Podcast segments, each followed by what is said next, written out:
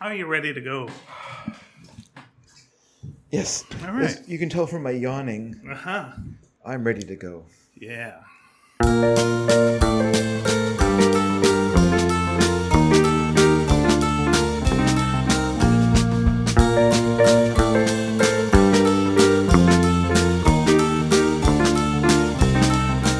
Hi, everybody. Welcome to Sneaky Dragon. I'm Ian Boothby. And my name is David Dedrick. There we go. We're off to the races, as they, I don't know, they say. Yes. That's what they do. That's what they say. Yeah, especially if they're going off to the races. We're off to the races, and then they go off and like, oh, we're at the races. I was informed today by a younger person, a younger person than me, i.e., he's 19 years old. okay, youth check. Oh, Sorry? S- a youth- we're doing a youth check. We're doing check in on youth. How are, the, how Yeah. are they doing? Uh, and he said, Well, I said, we were doing something. And it was like good enough. And I just said, We're not building pianos here. and he he's like, First, he was confused, Sure.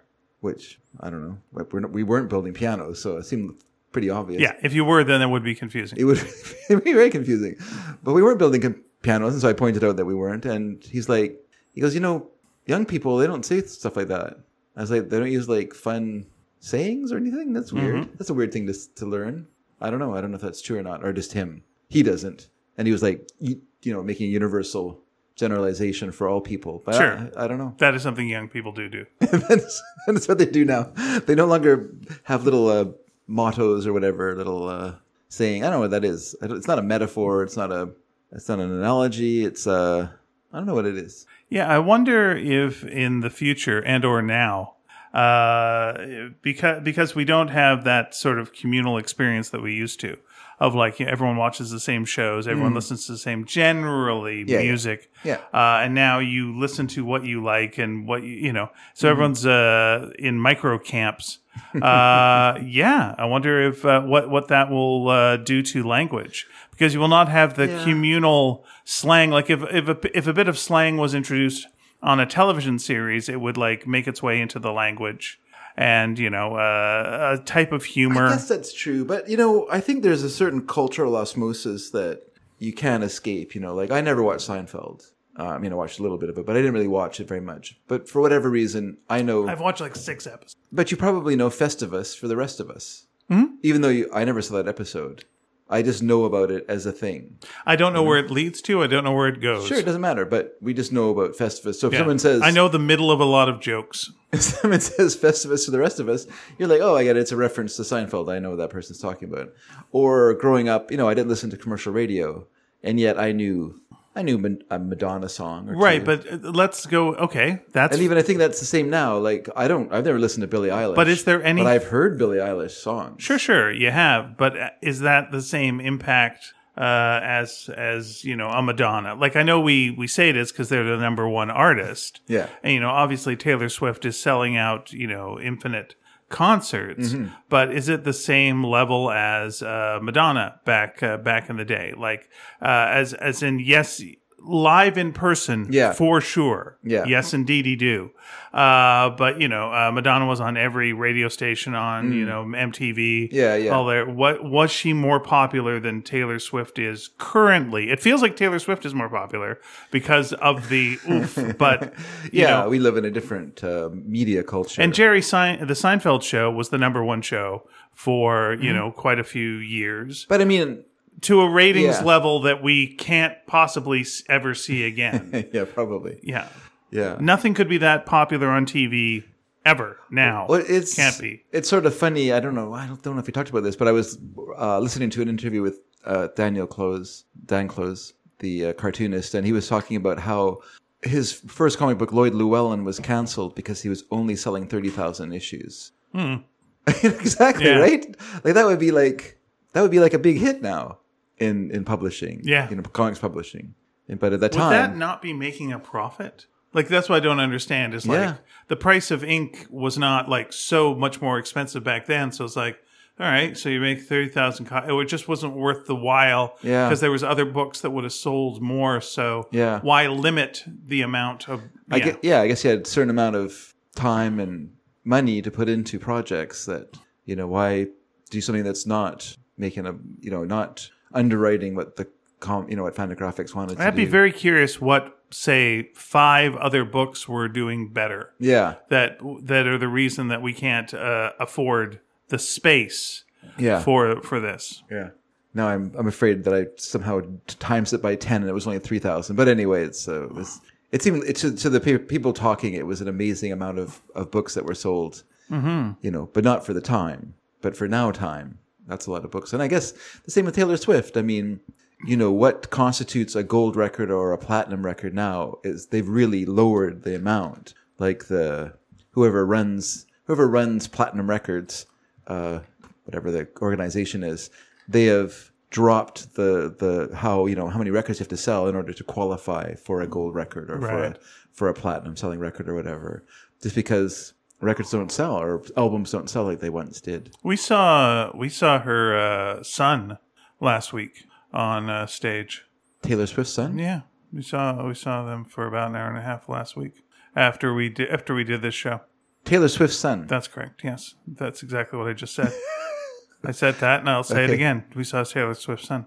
Uh, the uh, you know that video. She's got a video for the "It's Me" song. I guess she has a few. Uh, I don't know it, but okay. It's all right. Her song, you know, uh, "Me," I'm the problem. It's me. It's like probably her biggest song currently, or Okay. most recently. And so this video here's here's a good example. I think I do know the song. Actually, This is that you like a quoted. video that is probably the most popular video Okay. that there is right Okay. now. And you are a music lover and you are not aware of this video. And that is okay. I'm not a video lover. right. Fair enough. But it, you might stumble upon it Sure. in some way. Anyway, there is a scene in the video where it's her in the future and her no good Nick kids are at her funeral, and one of them is Mike Birbiglia. Oh, okay. Yeah. Fun. So uh, yeah, and then the the coffin gets flipped over, and all these other shenanigans uh, go go go on. I mean, imagine she's doing pretty well because she's making her albums again. So Yeah, she's- well, he got she's quite re- a, a she's boost. re- she's selling her original albums and she's selling her Taylor's version. Albums. That's right. Yeah, which the is same. smart and good. Uh, but he got quite a boost from being in that video. Oh, I imagine of so. like yeah, Yeah, the the Swifties. Orange is the New Black didn't do it for him. Was he in Orange Is the New yeah, Black? He, wa- he was in. I know he was in Billions. Yep. He was in Orange is the New Black. He played, Okay. I can't remember that. He played, because the prison was run by a private company, uh, and part of the storyline was that, you know, they were like cheap and, you know, uh, cut, you know, corner cutters and everything and Mm-hmm. causing, he played like the, the son of the, of the, of the boss or whatever, who was sent there to like take care Oh, of okay. problems or whatever, but he wasn't very, uh, He's also the villain in that uh, Tom Hanks movie. Uh, My name is so and so or whatever. He's the old guy who's the like man called grumpy. Otto? Man called Otto. He's the villain. Yeah, I guess I saw it. I did see it, yeah, he's the villain. but I don't remember, I don't remember that Yeah. part of the movie. Yep, He wasn't. he is the bad guy. He wasn't the ebullient uh, Hispanic woman. Nope, Well, that's Not- probably, that's all I remember now. which is good because he's getting typecast as that. All right, here's my here's my Birbiglia trivia then. Um, what uh, what Marvel superhero was he married to in a movie or actor who played a Marvel superhero?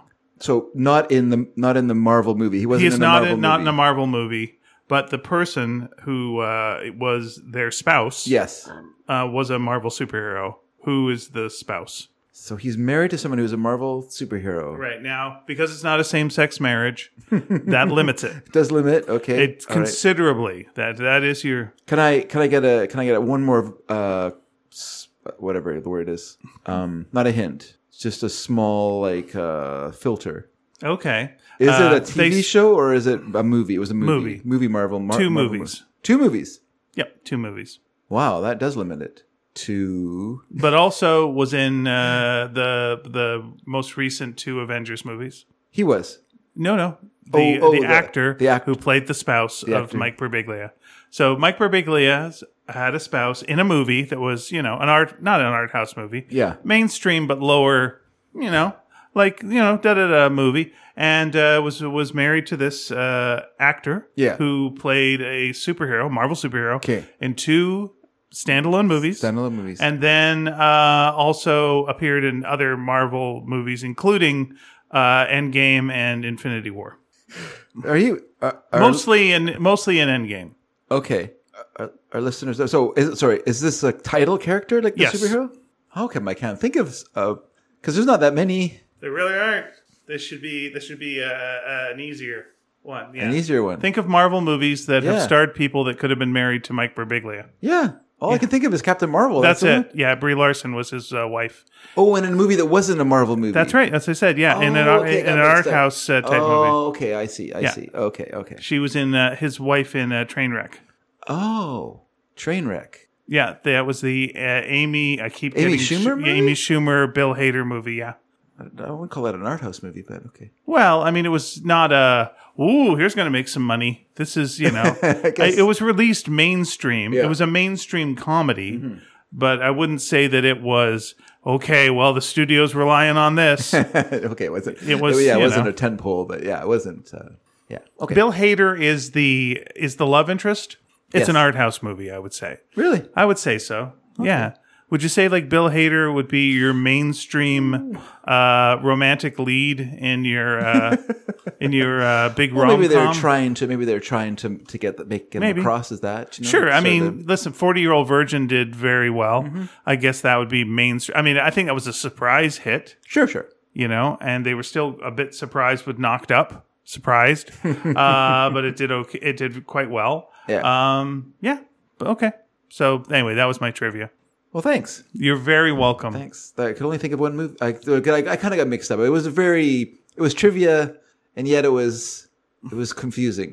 It was confusing trivia. Because there's so many uh, Marvel suit no, movies no, that are It's uh, just that women I in missed. the leads. I guess I missed the part that it was uh, not a Marvel movie. that she had been in Marvel movies, but Okay. that the movie that she was in with Mike Birbiglia was not a Marvel. That's what I. That's okay, what I got mixed here, up. I'll do this then. I'll, I'll get you out of this trivia wise, and you'll you'll leave with dignity and style. I still. I have dignity. Yeah, I So said her Captain name. Marvel, of course, was a comic book movie. Yes, She that's played true. a character based on a comic book. Yes. Very good. She has also been in another, at least one. Well, Scott Pilgrim. Well, there we go. Thank you very much. Yeah, uh, based on a comic book. There you are. Done. Oh. You've done it. Well done, you. Thank you. Thank you. Here's okay. Here's a bit of trivia for you then. All right. What what band? What Canadian band did? Uh, Sloan. No, not Sloan. no, it wasn't Sloan. What Canadian band did Brian O'Malley, Brian Lee O'Malley get the the title the title character's name from in? Oh yeah, yeah, yeah. I know the I know the uh, song. I've loved you for a thousand years, a thousand years. I forget the name of the band though, but I do know the song. It's uh, something you'd find in an orchard. Uh, an apple, Nope, a tree, it's a tree, but what kind of tree? pear tree, plum tree. Plum tree. Yes, that's the name. He of the wears a group. plum tree shirt in Yeah, the uh, that's right. in the movie. That's right. it's an acknowledgement of uh, the the uh, the borough. Are all tree uh, farms orchards? No, a Christmas Okay. tree farm wouldn't be an orchard, but if it has, Ah. if it's a fruiting orchard, if it has fruit, then it's an orchard. So it's yes. a it's a peach orchard, a lemon orchard. I've only heard apple. I think orchard, a lemon grove. I think you have orange groves. and- lemon groves, lime Yeah. groves, Yeah. grapefruit I guess citrus. weird picturing grapefruits on trees. Doesn't that seem wrong? Yes. Like it feels like that's not right. Like Yeah. a grapefruit would be on a bush. Like it's too heavy. Yeah. I guess Yeah. it's- I guess it's a heavy duty tree. That seems that seems wrong. Okay. Hmm. Grapefruit- Grapefruit. trees. Must be a thing. It must be, and yet have you ever seen one? No, because we don't live in enough climate for for uh, orange trees. Or, Oh, for- but David, you have been in other climates in your life. I have. You've seen an orange tree in I your don't- life. I've never. I've been. to You've Can- seen a lemon tree. I- the only place I've ever gone to that could grow lemons, or not grow, grow lemons, grow oranges, is California. I guess Italy could too, but we didn't really go into the countryside too much. I've only been to California, which is the only place I know that used to grow oranges because I, I watched the Two Jakes. okay. I don't. I mean, think but they I've grow seen oranges in anymore, in though. stores. Okay, I've seen a lemon tree. I've seen a lime tree. I've seen an orange tree. Uh, but I've never seen a grapefruit tree. Maybe they don't. Maybe they don't. Uh, hmm, that's interesting. I don't know. Because Are they real? Are grapefruits real? that's what I was wondering. I was- uh, not that they're not real, but I'm wondering if they're like some sort of hybridized fruit that only grows in a certain si- situation or whatever. I'm now picturing even larger Grapefruit have citrus- gotten really expensive. have they? Yeah. Well, you know, it's lucky they're awful. So I like. that works I like out well. Oh, you can't eat them, can you? I like grapefruit. well, oh, but- also, yeah, they will kill me. That's true. I don't know if they'll kill you. That's but the other thing. they'll They are my negate- mortal enemy. They'll negate your medicine, right? they will negate my uh, medicine. That is Mm, correct. I think so. I have changed medicine recently. Okay. Uh, so, but it I could do be grapefruit friendly. If only you were. right.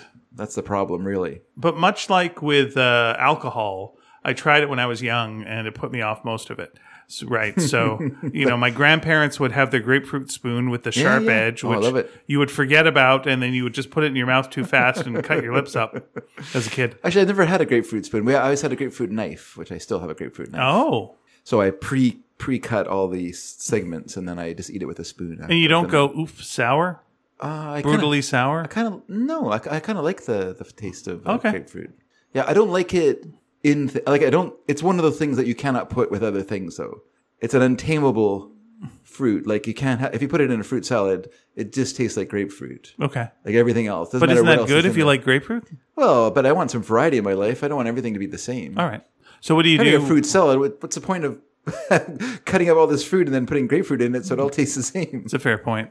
What uh, what do you uh, okay? So how do you eat your grapefruit? A seg- like a half, and then I'll just segment it and then eat it with a spoon. Okay, no sugar or anything on it. No, no, no. Okay, and you put the other half in the fridge for later. Yeah, sure, I guess. Or at least so has it. Oh, so you- okay, There's you- two of us, so. yeah, I know, but it's the odds that two people could tolerate the taste. Oh, she loves grapefruit.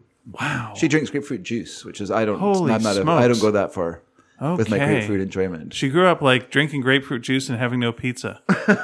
that just seems like call child protective services.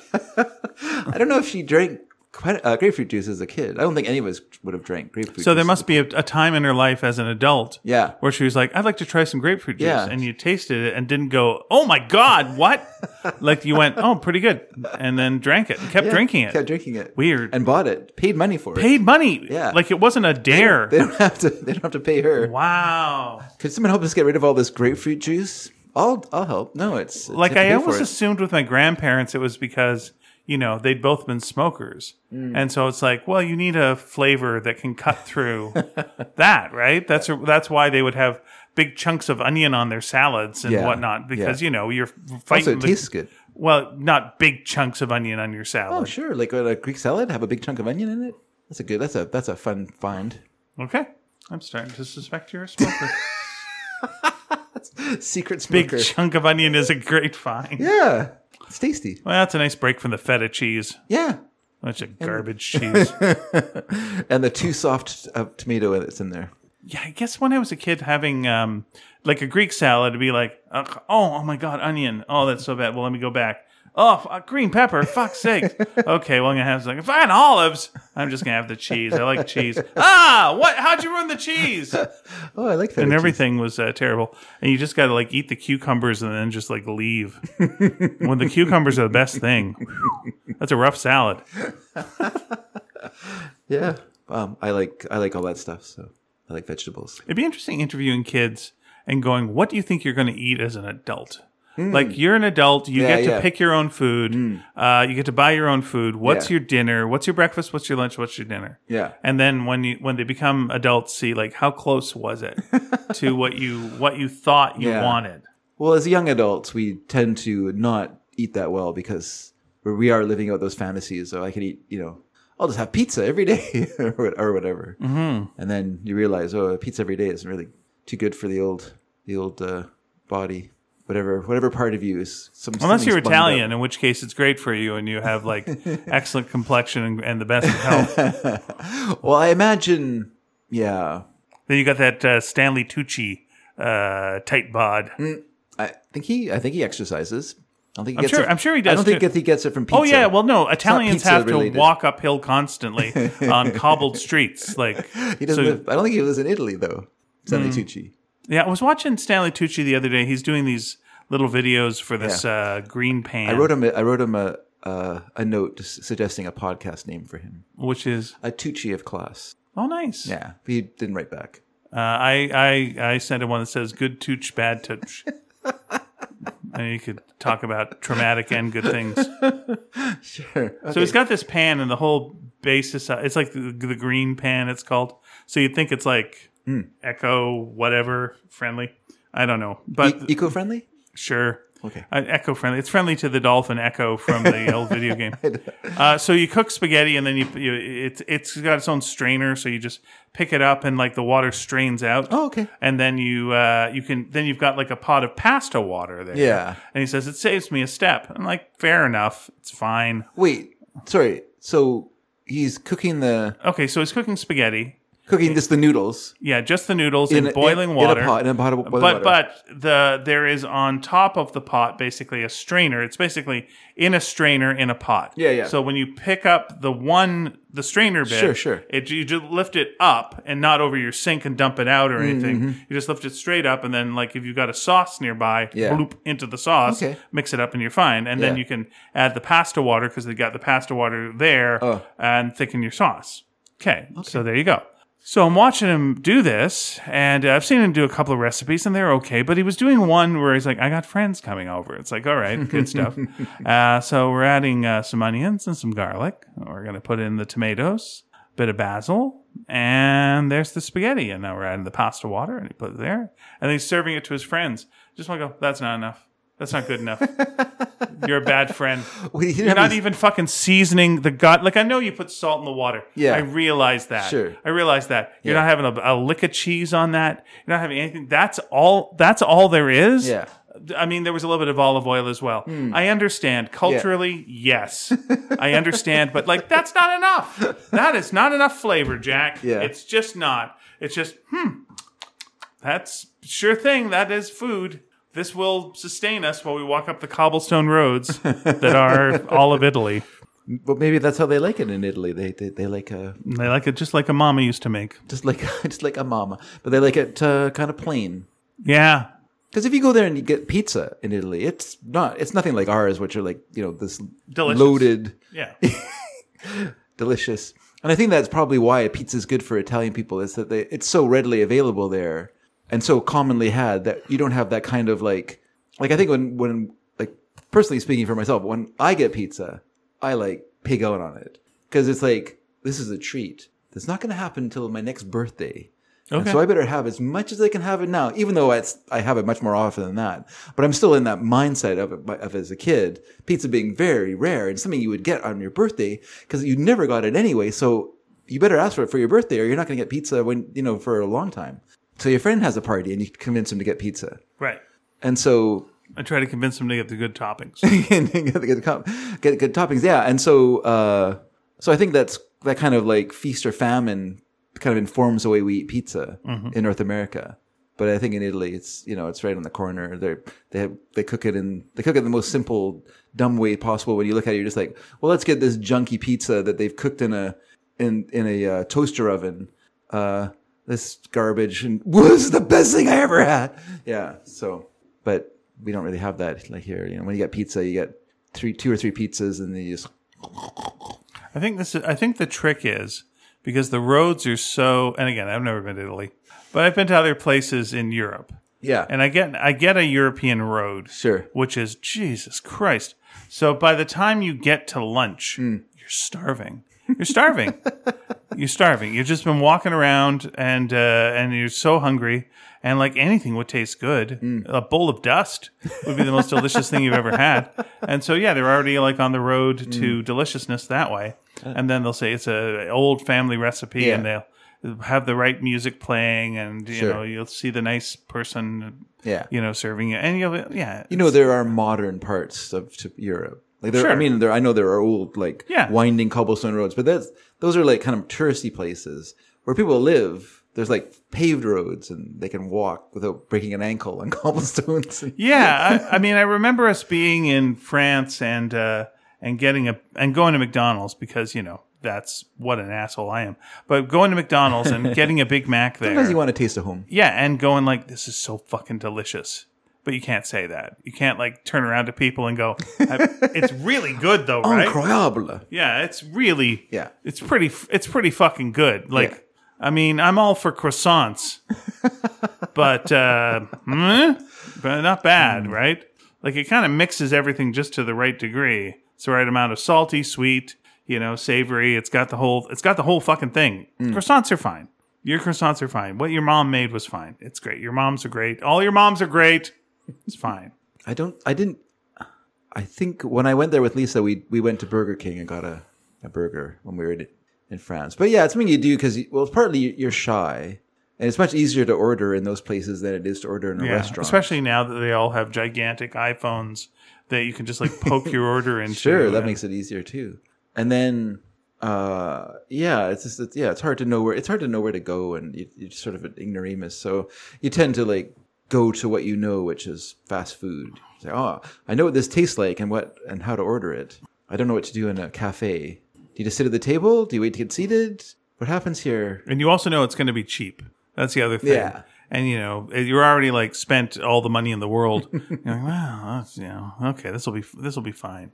That's and true. You just sit down and you feel you feel safe for a short period of time. yeah Maybe there's someone near you speaking English. You're like, huh, okay, all right, everything's going to be just fine. And then you go outside and "Ah, I'm the dumbest man in the world. I don't know anything. Oh, help, help! I'm going to cross the street. No, the cars go the other way.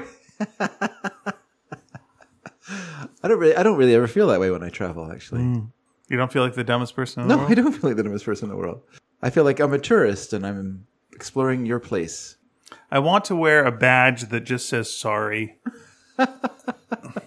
That's it. And then just go into it. yeah. yeah, I don't. My experiences in France, and I know not everyone's experiences are the same as other people's, but I've never had like a bad or rude experience in France. I've been thrown out of the of Notre Dame, not me, Mm. but Lisa was thrown out of Notre Dame. But I guess there were clear rules that you, like women couldn't wear uh, sleeveless shirts inside the cathedral. So Yeah. and she was because it was like summertime in Paris, Yeah. so it was insane. And That uh, really, oh God, that just makes me want to just like show up there and just go, your rule is dumb. uh, well, we did feel it was dumb. I mean, I mean, Your rule is so dumb. It's just like, That's like the most. do you- That's the most I've ever had there. Can you picture anything with like Jesus where Jesus would just go, that woman is showing her shoulder. No, like that's so not Jesus. he would wash her shoulders. You know, th- there'd be a story about the the sh- the person who had nice shoulders. Sure. And you know, you'd learn a lesson. The idea of like kicking a woman out in like you know th- this day and age for like showing her shoulders. You just want to say, look, we've looked the other way for a lot of shit you guys have done. How about you look the other way because someone's hot? To be to be fair, well, he says hot, but to be fair, this was in 1989, so it was a different time. Different time. Mm. You know, that was more of a sleeve sleeve time. People were more into sleeves in those days. Yeah, I don't Okay. know. it's a weird. It was it was weird, and it's you know it's kind of embarrassing that we got thrown out of a cathedral. Yeah. You shouldn't be embarrassed in church. Like it's should be this welcoming place. It's like it's so Yeah, ah, that makes me so I mad. don't think Catholicism is known as the most welcoming religion. well, once again, it's, kinda- just like seems we've cut you guys so much slack on so much shit. You are on the thinnest of fucking ice. Hmm. You know, don't don't even start. Oh, you're getting on your high horse now. Are you? okay. Sounds good. Yeah. Mm-hmm. It'd be harder to. I, I have a feeling that the rules are different now. It feels like Times the have Pope moved now on. would just go, come on. Come on. I Come think on, time will. It's it's Pope Mc. Come on, here we go. I mean, yeah, he, I mean he's does the he still does the the greatest hits. Uh, you know, so you know he's not like you know that, but yeah, he really uh, sh- show a little shoulder. It's fine. Who cares? Nothing in the Bible again. It. Yeah. No. Would you kick anyone out of your church for showing a little shoulder? Uh, No. uh, No. Or How about wearing shorts? Someone comes. yeah, shorts. Get Someone outta comes in flip flops. here. Get out of here. No, I've worn shorts to shirts, or sh- I've worn shorts to church. So Good. yeah. As you should. I'm sure Jesus' time it got hot. Someone. Yeah. Yeah. Imagine so. There was summertime. They had summertime then. Yep. They didn't call it summertime, but What what do they what do they call I don't know. I don't know the Latin word the hot wrath? or the Aramaic word. yeah, it's cold wrath times. Now it's hot wrath times. yeah. And what do you call spring and uh, autumn? Uh, limbo and purgatory. Oh, all right, fair enough. We're gonna need those words for something else though. so we're taking them from you. Limbo and purgatory. I imagine those are middle age inventions. Middle ages inventions, not not early church or even before church. Before They are the same thing, right? limbo and purgatory? I don't think so. Oh, okay. I don't think so. I think limbo is like the idea of a waiting place, and isn't purgatory like some sort of Um, like Unbaptized babyland. yeah, like a weird kind of attempt to like. It's just it's the usual thing that when you start like trying to figure out rules, that you just end up all kind you make tying yourself into knots. You know. The way, yeah, you also get into that weird situation where you just go, and so they're babies forever? Like, so they're just shitting their pants forever? They never learn to talk? They never can walk? It's just like Yeah. just be so strange to like walk into an area f- full of like just full of babies. Like, is anyone taking care of these babies, or are they just like letting the babies run wild? Like, what's it? What's your scenario here? Someone paint this so I know what this looks like because it'd be strange. But no one's no, I don't think anyone painted the the baby area. That's that's why the whole concept of heaven is d- is dumb. But I don't say that at church because people. Some people. I would might get- assume you people don't. get yeah? upset. people get upset. Not everyone. People don't aren't married to the concept, but some people. Some people from other backgrounds Mm-hmm. who've kind of washed up in our church. They still have trouble. They still kind of hold on to their uh, parts of their old, old religion, their old beliefs. But yours mainly deals with the here and now. Yeah, Okay. I mean, we they talk about talk about it in the Bible. I Talk guess. about the infinite. talk about the infinite. Not so much about the infinite. It just depends. So, what would a typical sermon be? You go into your you go into your church, Mm-hmm. and uh, first thing that happens is what? In the church, Yeah. So I go walk go in the I door, so go we- in the church. Yeah, Yeah. on Sunday, uh, and uh, and you go in and uh, and you see, sit yourself down. yeah. That's the first thing that happens. So then we have you don't you don't do any of that Catholic stuff of like a little holy water on the face, do a little uh, kneel. no. Don't do any of that. Uh, We do have we do have uh, water, like holy water there, but okay.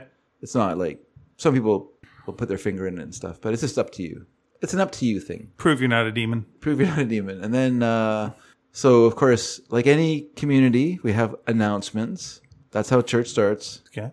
because they've never figured out a way to like have information passed to the congregation that doesn't involve at some point things get going grinding to a halt so someone can come and say yeah hi i'm here just want to let everyone know that we'll be doing the uh, pancake uh, dinner uh, on february the 13th so i just want to you know so let you know that will be yeah so after that then we sing a hymn Okay.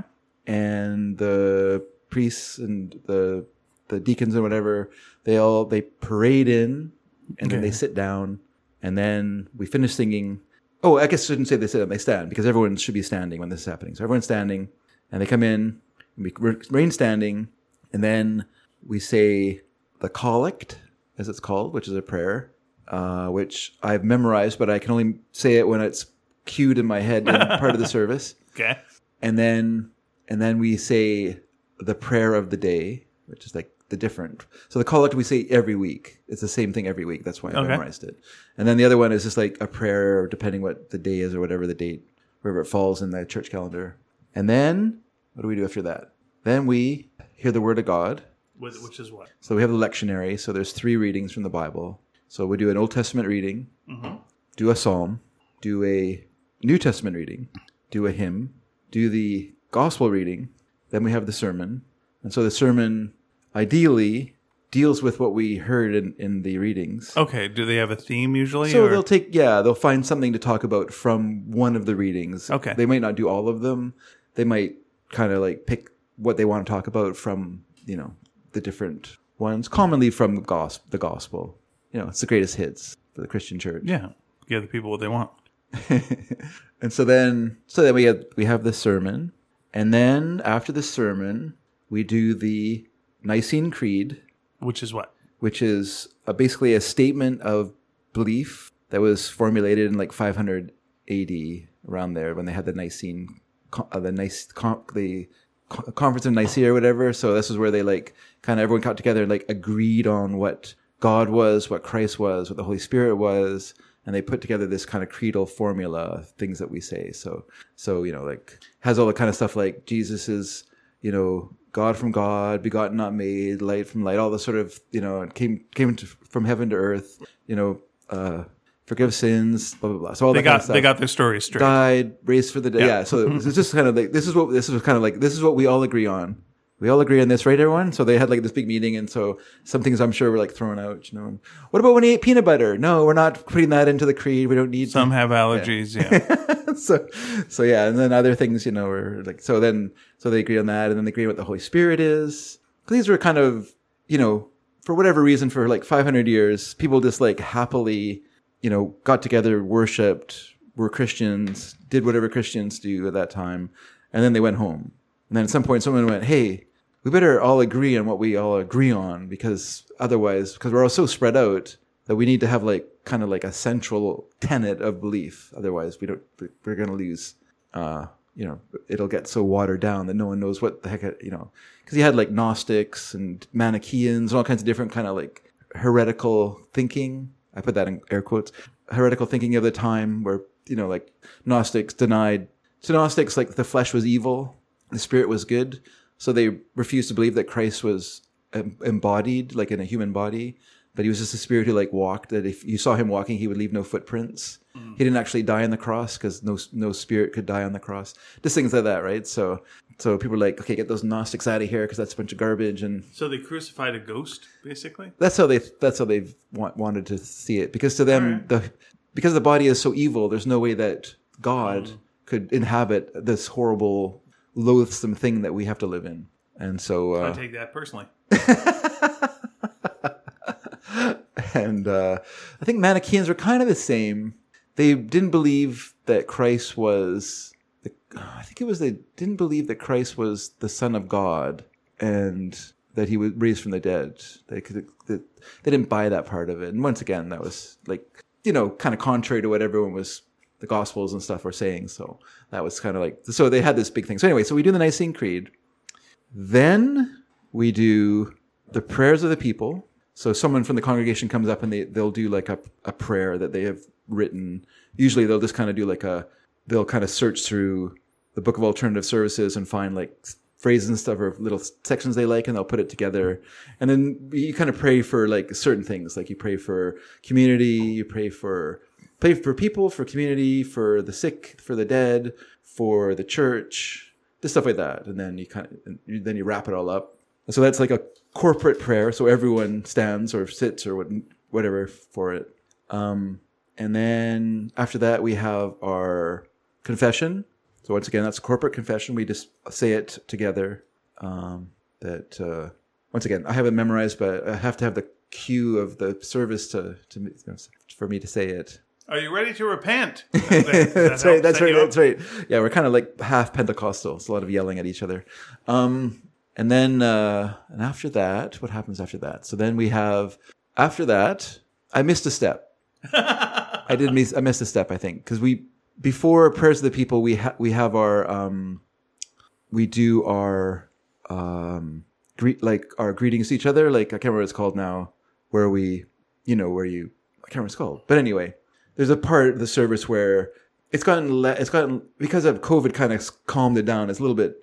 It used to be like really like huggy and stuff like that, and you're just kind of like, this is crazy. Like what? Are, what are strangers going to do to this place where all these people are like hugging each other because you know they know each other for years, right? And then I prefer now where it's some more sh- handshaking and stuff like that, or even just like peace signs, peace, yeah, peace, yeah, peace. May the peace of God be with you, or whatever. They just pa- We say the peace to each other. We used to in Catholic Church, the peace be with you, and also Yeah, with you. yeah, that's right. Yeah, yeah, exactly. Yeah, may the peace of God be with you, and and also with you. Yeah, and then we say it to each other, and then we sing a hymn, and they do the collection, and then and then we do the prayers of the people and the confession, because the confession leads into communion. Because the idea is that when you confess, then you are then you're ready for communion for the Eucharist. So then we do the Eucharist, and that is the you know going up and getting the bread and the wine or the juice if you prefer.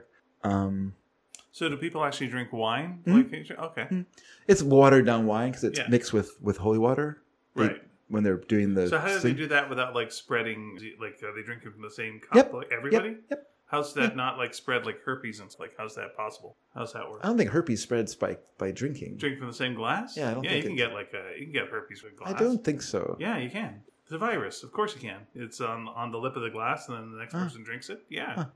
Why would why would uh, her- why would the herpes virus well i mean i've been not be? I've been Uh, going to church for a long time and i've never I don't have okay. herpes so- No, I just wondered. I just wondered that because like Yeah.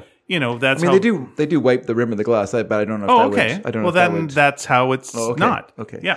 I mean, when I have a cold, I get the juice because it's individual little cups that Oh, you okay. can drink from. But if I'm like healthy, then I just have the wine. Uh, and then then we s- choir sings through through communion. Then after communion, pretty much it's wrap up time. It's pretty good. It's a good feeling now. You're like, ah, we're almost done. So you Get go the up hell for outta choir because you're part of the choir.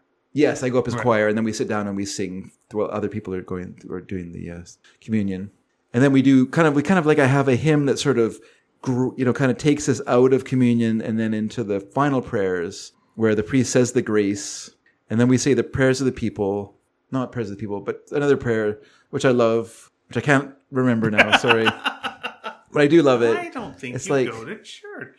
It's like, um, ah, I love it. It's because it's basically a send out, right? It's paid like you know, take what you what who we are and bring it out into the world, basically, Right. and do good, and you know, and then so we say that prayer, and then we sing the final hymn, and everyone parades out to the entrance, like all the priests and and the people that are helping. They go up to the and while we sing, and and the congregation sings, and then someone says, "Go out into the world and do you know whatever," and then we say, thanks be to God, hallelujah. Because we say hallelujah because we're like, we're done. Woo, time for coffee. And then, yeah, then you go have a cookie or two or three and talk to people in the church hall. Oh, th- so they supply the cookies. Someone, yeah, some people are kind Okay. enough to bring cookies, Okay. you know, so they have I like. thought a- like you guys all go out then to like a Cookies by George. Or no, no, no. We just, uh, Okay. someone, they just have like a rotating group of people, rotating people who come in and they'll bring in like cake or cookies and things like that and Oh, that's nice. fruit and stuff and cheese and crackers. And I assume, as you were saying, coffee, coffee as and well. coffee, of course, which is the as everyone knows who goes to church is the engine of all churches. It's the it's the Sure. it's the gasoline that drives the church, that powers it. Um, Yeah, where would rehab be, or not rehab, but like you know, AA uh, and stuff. AA type meetings Oh, yeah. be without uh, Yeah. coffee? oh yeah, those That was guys. probably the secret sauce. Was like they probably for years went like, okay, we're gonna do all these recovery things. We got all this. and I was like, that's fantastic. And like no one, it never worked. And then No one someone came? went, I'm bringing free coffee. Oh, Boing. yeah, and I was like, "Th- done. yeah, yeah. There's always uh, well, when I used to do the sun, uh, Thursday meals, there's always uh, there'd be a, a guy who would come in, you know, someone from AA. So they would uh, come in to collect the big coffee urn and get the coffee and stuff ready, and you say, "Yep, that's that's a meeting. People getting together. Gonna be coffee." I don't drink it myself, but I know people like it, so Yeah. that's fine. And it uh, it does the job that it does. I guess it does. I feel like I don't know. I've never just never needed it, but eh, that's fine. I get by. But yeah, that's basically the service. It used to be really long. When I first started at church, I was so I was so mad. Not mad, but just kind of like what's going on? Because I went for the longest time. I went to morning service at Christ Church Cathedral in Vancouver, and so I went to the morning service. So it was That's a that's a big commute. because Uh, I was working downtown then. Oh, that so I makes would sense. just walk All right. Oh, over from work, Okay. go to go to church, and then I would get on the SkyTrain and go home. Or sometimes I would go with people, and they would go over to Hotel Vancouver and have uh, tea there. Yeah. but I would only do that occasionally because it's very expensive. Sure. I thought, why why am I working for free on a Sunday then? You're not getting any money, you're paying for all this tea. But anyways, and I don't drink tea. So, um, but yeah, so it was a Book of Common Prayer service.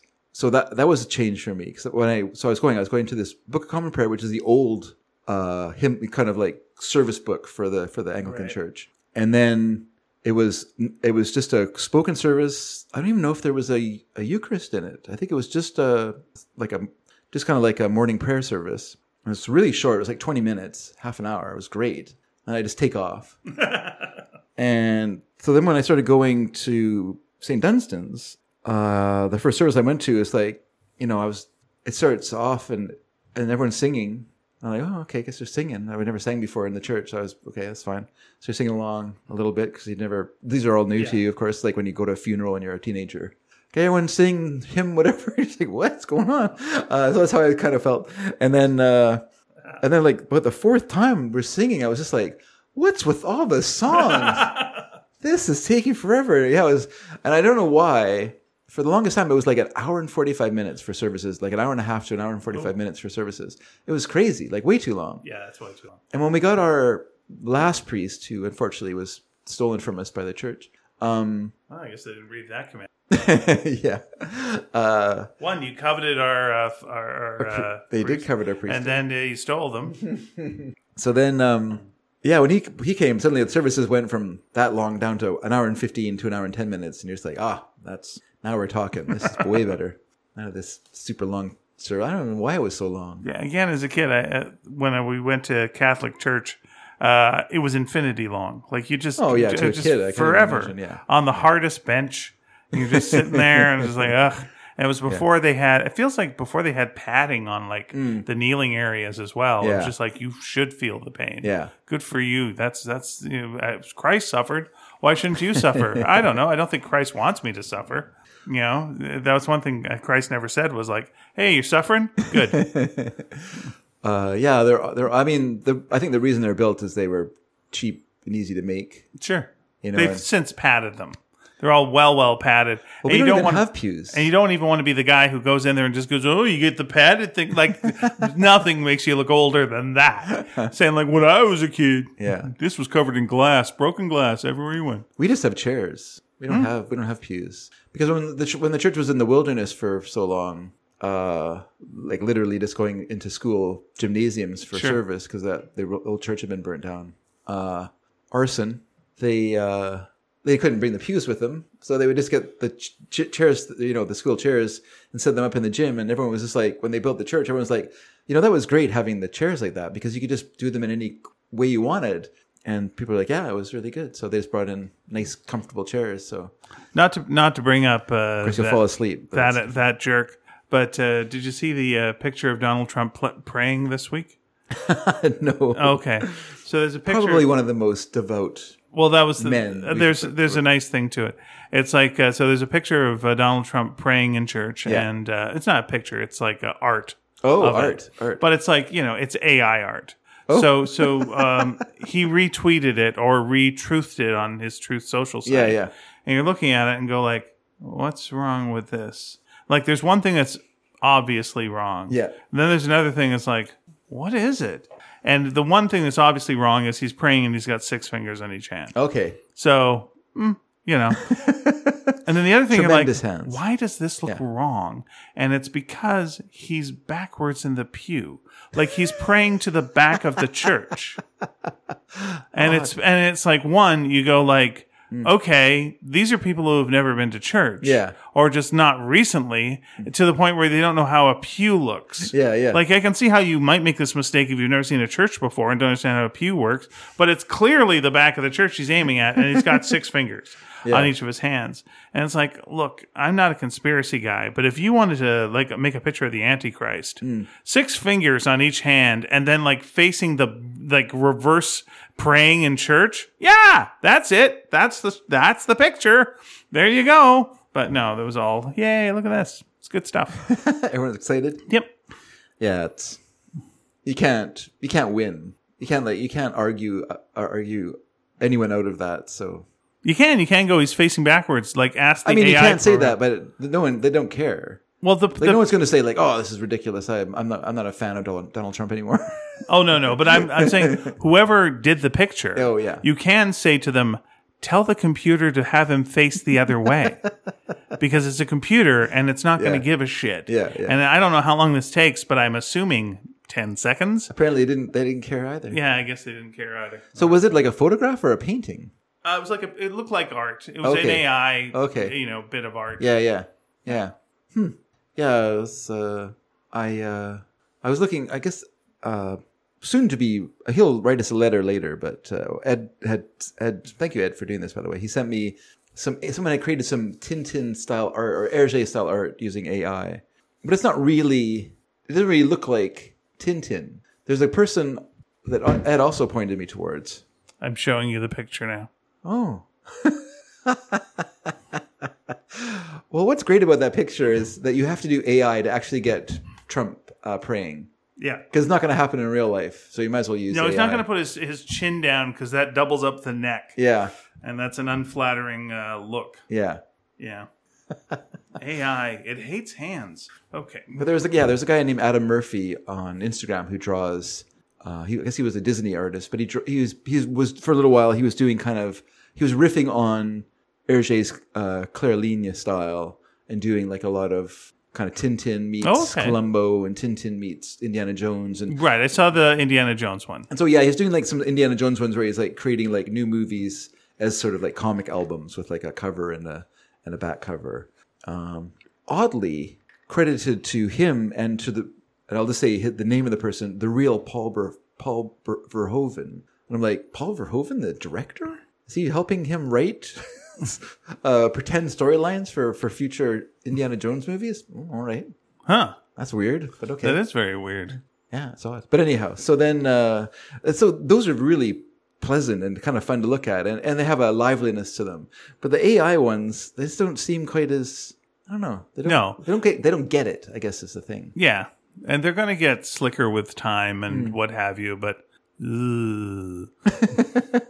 it's. I was watching um, the new uh, Apple Vision uh, goggles. Have you seen? Have you seen that? Okay, it looks like VR, but Mm-hmm. you can see through the uh, front bit, so you can wa- see the person's eyes. So Okay, that's one okay. thing. And it's a new Apple thing, and it's coming out, and it's going to be almost four thousand dollars, which is For insanity now. For now. Because, Mm-hmm. yeah, but, it's insanity. And then there's like other stuff on top of that. To, if you want to have the battery last longer than you know two hours. yeah. Um, but yeah, I was watching Apple's kind of infomercial for it, and they had a woman with a guy on a couch, and I was just like, uh, "And this is a person who's never seen this before." That's right, I haven't seen this before. All right, well, why don't we try it on? Yeah, okay. And it was just like, well, what the hell is this bullshit? And it's, It's a all- testimonial. Oh. yeah, it's it's everything you expect it to be. It's all Yeah. fine and fine.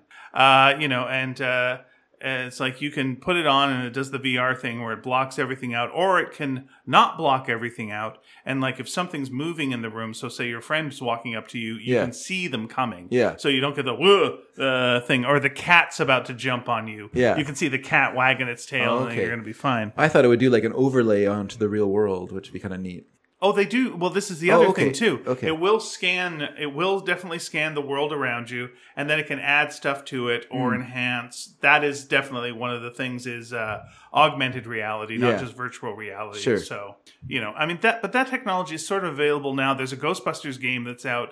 Uh, that you can play where you're like ghost busting in your living room or whatever, and at one point the uh, ceiling blows off and there's a monster that comes in through your ceiling, and it's a pretty effective you know thing. So Hmm. Yeah, that stuff that stuff does exist. It's Okay. fine, but they were uh, they were showing it all. And it's all your standard stuff of uh, you know you can watch a movie that's huge and it's immersive and it's 3D, and they showed like uh, the, one of the weird things was they showed like how you do FaceTime now. So you call up somebody, and then you uh, you s- you can either just talk to them, and they got they're floating in front of you. Okay. That's like that's that's fine because they've got their camera on their computer. Yeah. you can see them. Or if they're wearing one of these, uh, then it generates a CGI image of them, Okay. and and it's their computer face Oh. you know, kind of blinking or whatever, but it's reacting to, it's scanning the person at the time. So if they blink in real life, the computer face blinks. Wow. But it is that AI type, it's not AI, but that, that CGI distortion of like, oh, what am I looking at? Yeah, yeah. It's disturbing. Why is this Sure. person? Ugh. and, the, and the big thing they were showing was like, uh, you know, uh, now sit back and, uh, and uh, push this button, and then uh, b- basically a, a vortex opened and a dinosaur entered the the living room, and was walking around, and uh, I was just like saying saying to Pia, the dinosaur is pornography. But we can't say pornography. But would you like The dinosaur in the a room. nice big dinosaur right in front of you? How do you like dinosaurs? How much do you like dinosaurs? Because listen, man, we got every fucking dinosaur you can believe. you can see any goddamn dinosaur. You want to see a pteranodon? We can do that shit for you. You want a megalodon? We can make that fucking happen. Hey, you want a couple of uh, curious mammals thrown in? Yeah, that'll that'll go down. yeah, it's all gonna be fine. Yep, dinosaurs right in your living room, and it, uh, you got the headphones in, so no one knows that you're looking at dinosaurs. Those dinosaurs you like so much. And here's a button that'll switch it immediately to dinosaurs. I mean, real dinosaurs from the dinosaurs that we're talking about. I wonder if that would be too too real.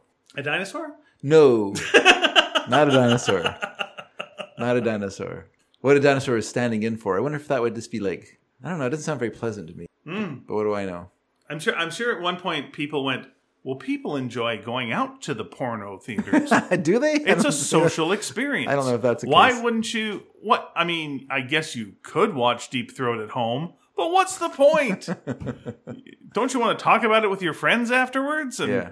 I guess weirdo that wants that at home. Okay, fine, whatever. Crazy Yeah. person. I don't know. The, at the Rio one time they showed Debbie Does Dallas, Mm-hmm. and they encouraged people to come and dress up in kind of like a '70s Yep. porn gla- glam. It's going to Um, kinda be fun, thing. and we're all going to pretend that it's not weird. And it was weird. It's very weird. And people, it really was awkward, and they'd never done it again because Yeah. it just was too Yeah, it's weird. weird, it's a weird. weird thing. Like It's a I, weird situation. I don't think people. I don't think people ever thought. I mean, I think for a while, like a short time. Yeah. people were like, "Oh, I'll go to the theater and watch Deep Throat or whatever." But I, because we're cutting edge, we're artsy, Yeah. we're uh, we're with it. but I think it's one of those things where you go and you're just kind of like, "Oh, is this what it is?" Ugh. Well, I mean, what it is is Ugh. maybe maybe my date will sleep with me Yeah. because you know if they're into going to this, I guess that's a good. Uh, you know, I'm whatever eighty percent of the way there. It's Yeah. possible that eh, maybe this will work. I remember us uh, watching some sort of thing at not the Hollywood Theater uh, at the Studio Theater, which was also then the Paradise. It called itself both things. Sure. Uh, and it was, I think it was like tr- trailers. Like it was all trailers for famous, funny, Yes. f- interesting I remember trailers. that, yes. And then the middle of it was like hardcore pornography trailers, It's crazy. you know? Yeah, and it yeah. was just, uh, oh, ha, ha, ha, ha, ha, ooh.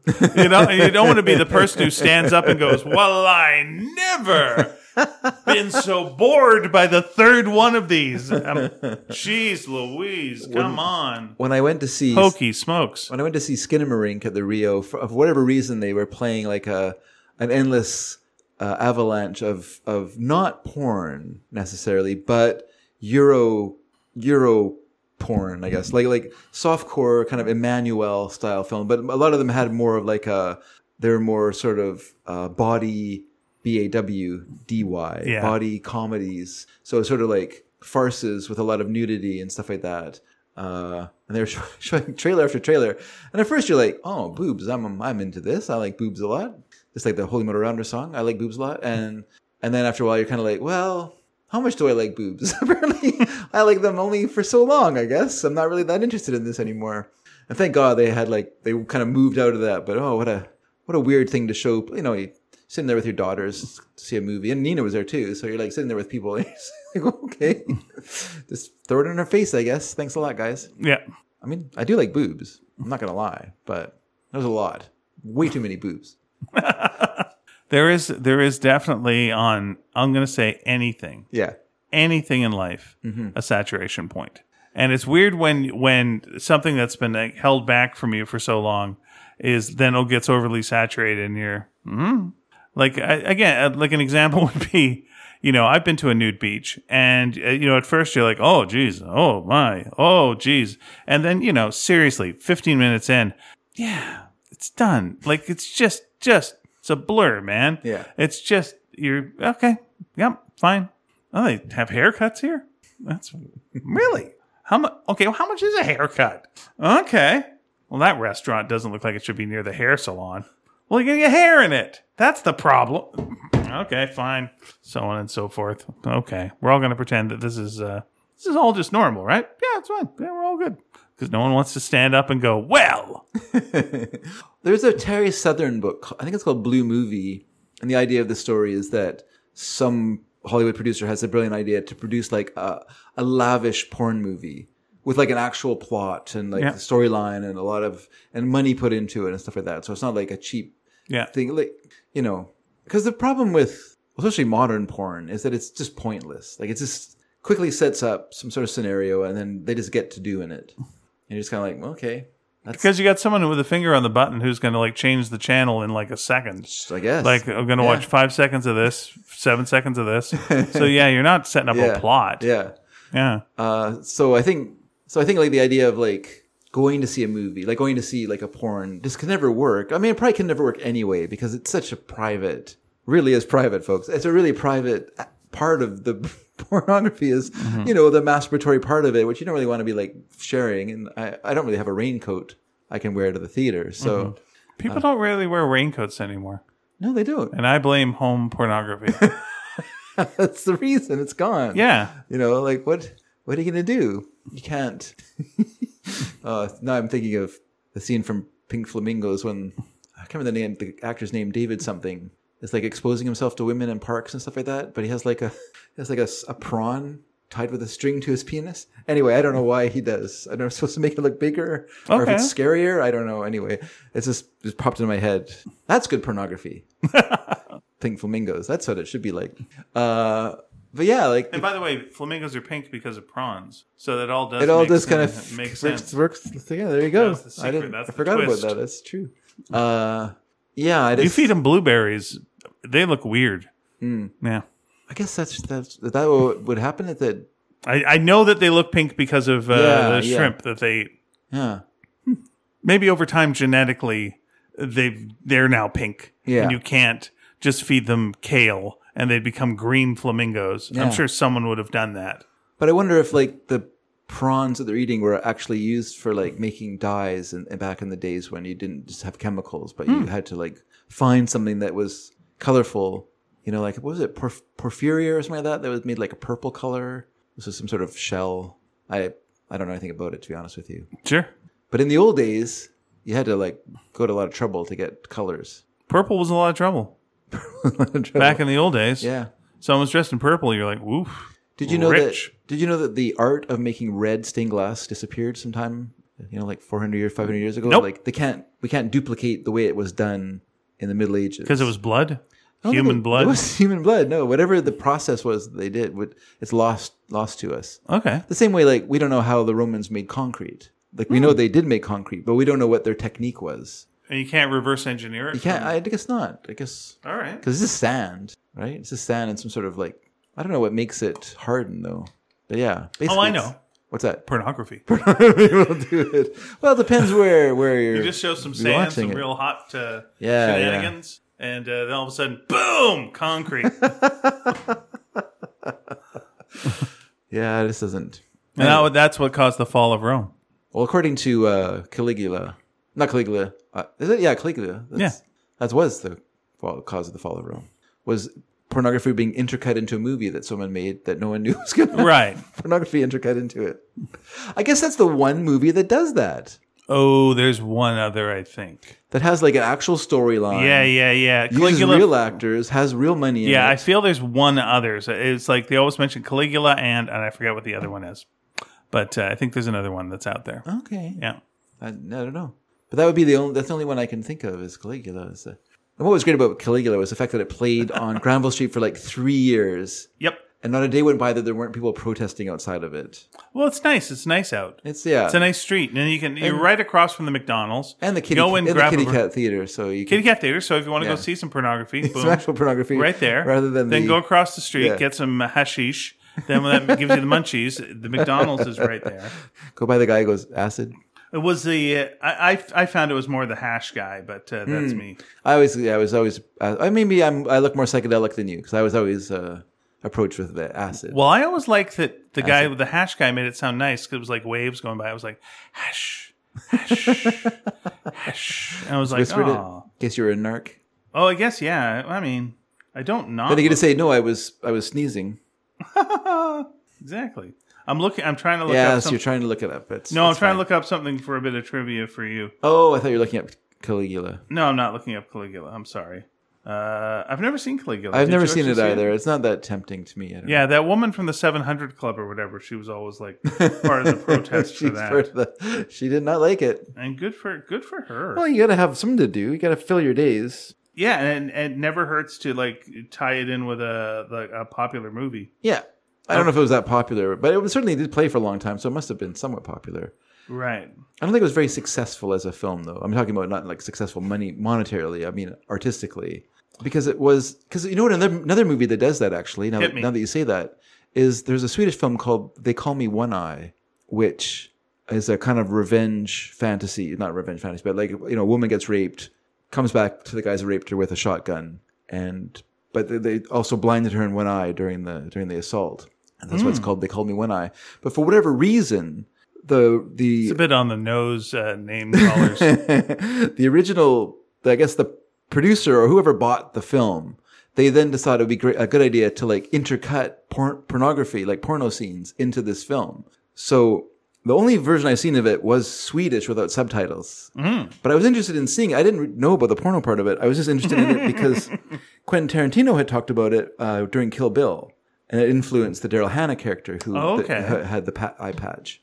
And so I thought, oh, that sounds like an interesting film. So I, I found it on BitTorrent or whatever, and I downloaded it, but it had no subtitles, or or I'm too technically uh, unsavvy to be, be able to figure out how to make the subtitles work. So I had no subtitles, and then for whatever reason, in the middle of like this movie of this woman going on this on this uh, this uh, you know massacre to kill all these people who who who hurt her.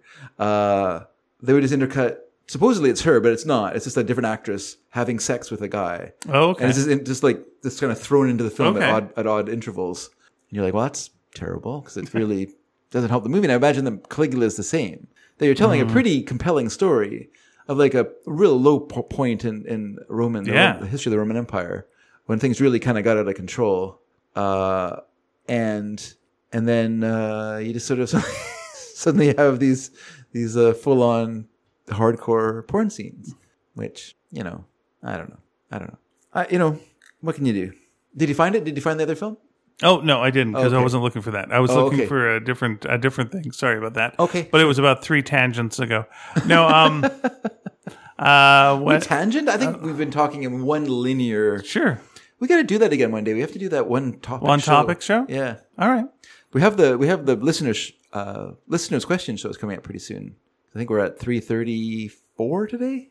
Uh, six thirty four. I mean six thirty four today. So Yeah, you so- lost. You just lost three hundred episodes.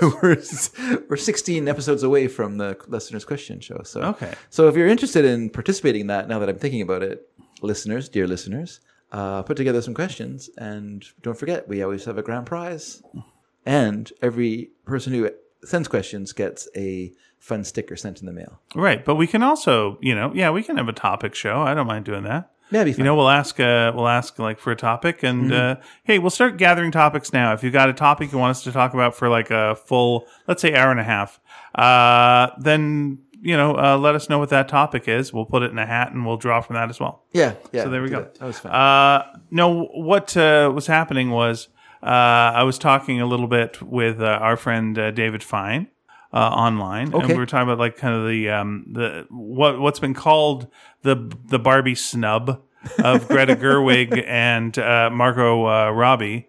Uh, not isn't being- it called snarbenheimer Sure. Uh, but not being nominated, whereas Ryan Gosling was, and the, the Okay. film was nominated for uh, Best Adapted Screenplay, to Mm-hmm. which the follow up question is from what? Um, yeah that was an odd one too yeah, from the side of a box? Yeah. Like, o- okay. Fair. But I guess they're adapting it from the existing characters and incorporating those characters into the screenplay. Would that be what they were thinking? I can't. you want to see what the definition of at, yeah. Yeah. Like, I guess for, d- oh boy. I guess it's based on a pre-existing property, and so you know, property, yes. Yeah. And each of the, but so they've adapted all the dreams of young children, of young girls, and some boys playing with their Barbies, uh, Yeah. and making up you know their elaborate, very elaborate. My my, if I'm I go by my own children, extremely overly elaborate, maybe even too much for a dad. Detailed, elaborate stories of their Barbies and other things. Yes, nice. Uh, but we, we got into a discussion as to, that's where You the know, uh, name Constance Dolorison comes from. as, everyone. as maybe the problem was not you know uh, sexism, uh, but just comedies and how Yes, uh, I think that's- Academy yeah. Award does not nominate comedies. Yeah. And the first thing that, of course, comes to mind is uh, Annie Hall because that won for yeah, you know, that was uh, a rare. That was a definite rare. that was a definite rare yeah, one. And then it was like, have any other comedies gotten nominated? And so uh, did a little bit of So research you did a little bit of research. on that, and I was wondering if you can think of any of the comedies that were uh, nominated. Actually I got nominated one, for two, th- one- Philadelphia Story, I think, was Oh, nominated. Philadelphia Story back in the oldie days. Yeah, I think I got that was more modern nominated. ones, but yeah, that's okay, okay. I'm I'm not that modern. I'm kind of an old fashioned guy. good. Okay, What's now known as a a young fogey. When I was younger, I was a young fogey. Now I'm an Okay. old now I'm an old fogey. But my when my past days, I was considered a young fogey by many people. we did have a debate as to whether or not Forrest Gump was a comedy. I don't think of it as a comedy. I know it has There- I think comedic there's elements. overt comedy moments, sure. you know, that are just full on also- comedy sketches. Like, yeah, yeah. I guess, but it's it's more of a dramedy. I guess is how you'd want to describe it. And I guess that was nominated. So yeah, and one yeah. for Best Picture. Yeah, Uh, one of the great, one of the most deserved Oscar contenders of all time, obviously. Now, I, now here's. Uh, I'll just I'll just go through a couple, and you can tell me whether or not you think. Hey, Coun- that's should, Mm. No uh, Country for Old Men? No, not a comedy. No, uh, but like Little Miss Sunshine, that was nominated. Okay. I'd say that's a comedy. Yep. Yeah, like I think I think the big payoff at the end with the dance is like played for laughs as well. You know, and it's a happy ending. Yeah. It's all the those things. Uh, how about Juno? Was Juno nominated for a, Yeah. uh, for Best, Picture? Yeah, Really? Mm-hmm.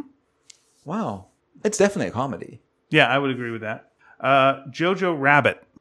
Now I know we're getting that we're getting yeah. I mean, it has comedy elements. like to it's it. definitely got like the It's Hitler more- is played for it's more absurdist. So I'm gonna I'm gonna say not quite a comedy because it does have like a, b- a big dramatic element with the you know the young girl hiding in the in the in the yeah, there's there's a Closets. there's a lot of tragedy that's in it. Yeah. But like we got full on comedy Hitler. Sure. We got the little But when you're other looking at- little boy who's you're- like so but what you know- happens to the mother mom character and stuff Yeah. like that? But can you have that in a comedy? Can you have the I darkness? just think that I just don't because like you'd say that about like you know Amarcord and there's a lot of movies that are kind of like you know um, what would you call them like slice of life movies or whatever that have both tragedy and comedy in them because Right. life has that mixture. But you wouldn't have they're a- not straight out comedy films. You know what I mean? Right, but you have in this one a broad, wisecracking, cartoon level Yeah. Hitler. Sure.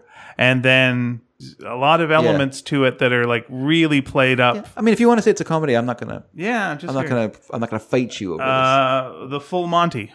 I've never seen it. I- it's- that's a it comedy. sounds like it's a It's a comedy. 'cause comedy. It's people stripping. but it's got it's got a lot of drama of like the reason they're they're stripping is because Yeah. you know Oh, the mines are "Whoa, closed yo, things things is tough. I got to show me bum. so it's not based in Yorkshire. It's based in Liverpool. Oh yeah, it's about the Beatles. Oh. The full the full Monty Python. Yeah, when they uh, show their uh, Beatles. Yeah. Um, and uh, At least they didn't show their stones. Ooh, see what you're saying. Uh, if we if we're showing us stones, we'd be the quarrymen. um, and uh, the other one that I found was uh, four weddings and a funeral.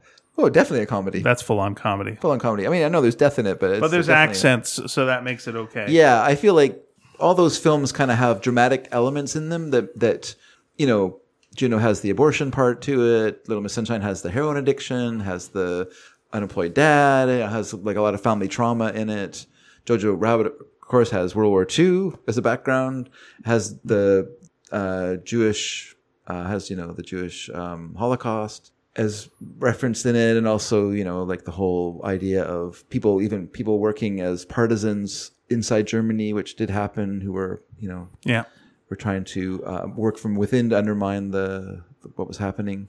So I mean, all those things kind of lend that comedy, and I guess even Annie Hall has like a is a comedy, but it has like the the romantic. It's like more of a romantic comedy, yeah. you know. And it, ha- and Well, it feels has- like w- what we're trying to do and it, then pl- is and it go also like plays with the form of film as well. You know, having like Marshall McLuhan being pulled out from behind Sure. a, a poster to tell someone, But I think I think my thing as as someone who loves comedy, comedy. uh, is like it feels like what we what we say when we when we do this kind of thing is like, but there's but there's these like important elements to it. So it's not a comedy, meaning kind of if it, if it's it can't be a comedy if it talks Yeah. about anything real, like Yeah, yeah, important. yeah. And I of course it can. You Mm-hmm. know, comedy is there to speak on a lot of these subjects and Yeah. But I think I think we consider comedy light.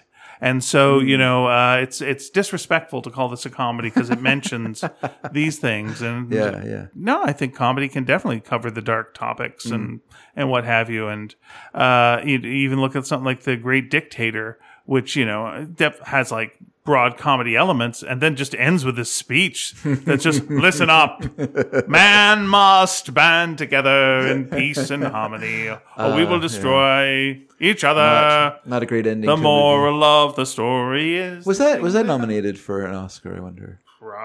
I don't know. I could tell you. I could tell you if you can. I think it happened. happened when Night was no- was nominated for an Oscar. That's a comedy. That makes sense. Um, is Guess Who's Coming to Dinner a comedy? Yes, I know. That was I know. probably I know nominated. that is because it said comedy on my uh, Oh, yeah. ticket when I went to see it as a play. All right, there you go. Yeah. So I haven't. I, I've only seen the beginning of that film. I've never seen all of it. Let's see. Did it win any awards? Not that it win, but just was it nominated? That mean that's Was it nominated? It was nominated for five Academy Awards. Guess Who's Coming to Dinner? No, Great Oh, sorry. Dictator. Great Dictator. Oh, wow. Uh, outstanding production, actor, writing, best supporting actor, uh, and best music, but not for not best, picture. There you go. The comedy snub. How about It Happened One Night? Okay, The one Frank Capra second. film with Clark One Gable second. and Claudette Colbert. It's a pretty much- It's a class, kind of the start of the whole screwball comedy rom com thing. Okay, let me. There we go. Yeah, romantic Seminal comedy, pre-code. Here we go. Yeah, Keep she could going. show her leg. All And they right. could sleep in the same room together. All right. Uh, it. Uh, okay. Yes, it's uh, seen as one of the greatest films ever made. and is the first of only three films to win all five major, major Academy Awards Best Picture, Best Director, Best Actor, Best Actress, and Best Adapted Screenplay. That has only happened since twice more. Oh, this sounds like a trivia question. It does sound that like I it was- got to throw over at Dave. So, Oh, okay, so man. now we know that one won. Okay. Once again, Best Picture, Best Director, Best Actor, Best Actress, and Best Yeah. Adapted Screenplay. Okay. What uh, other movies? Uh, w- one, let me look up some dates for you. Yeah. One was from 75, Okay. and one was 75. from 91. So The Godfather 2? No, sir. Not The Godfather? Okay. no. 75. And what was, what was the other one? The uh, other one was 1991. 1991. Yeah, That's so you adapted. saw it in a theater. Maybe not. Probably did. Very popular movie. Was it Dances with Wolves? It certainly was not. 1991. No, sir. 1991. That's the same year as Terminator 2. You can ask me some trivia questions about it, or you can ask me a couple of questions about it. and okay, I'll so try and- 1975. 1975. Let's go with that. It's best adapted. Was it adapted from a book? Yes. Is it One Flew Over the Cuckoo's Nest? Yes, it is. Okay. 91. Was it adapted from a book? Uh, yes. Okay. Um, wait a second. Was it?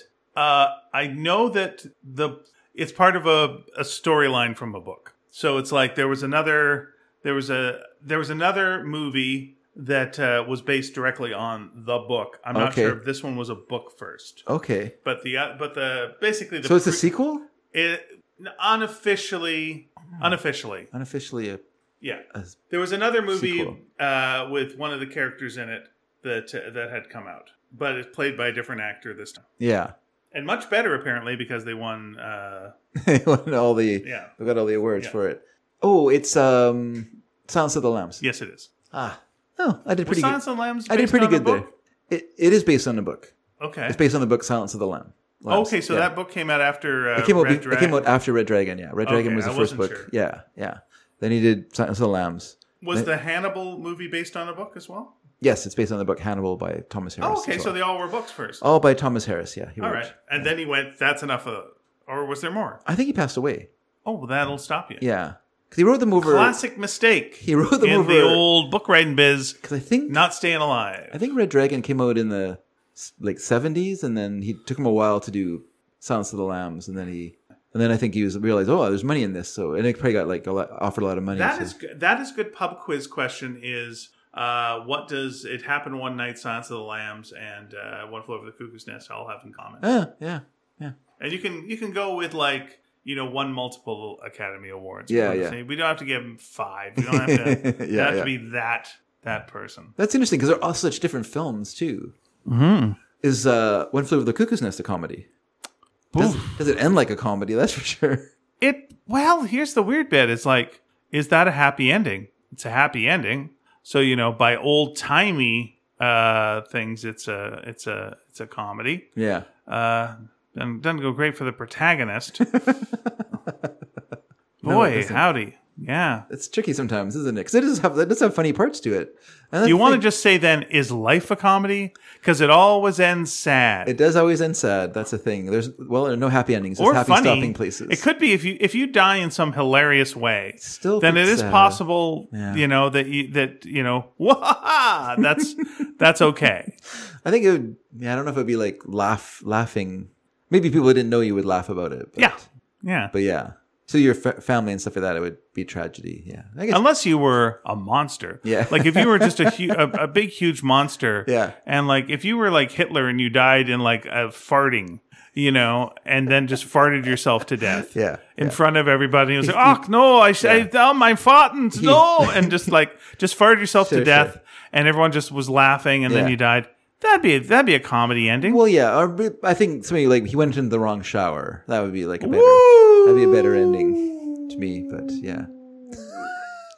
Rather than farting by an open flame. We couldn't have we couldn't have gone with like farting himself to death. Jeez. Okay. So sorry. Okay. Did it happen? Uh, I'm not feeling sorry for him. No, no, I don't think anyone was feeling sorry for him. I don't think that was the problem that people had there. It was like, aw, poor Hitler. Something that always bugged me in I don't, uh, Um, I don't know if people had problems with it anyway. yeah. I uh, something that always bugged me in uh, Marvel comics was uh, you had uh, the Human Torch ended up killing Hitler. That was at the end, like the original Human Torch. He killed Hitler.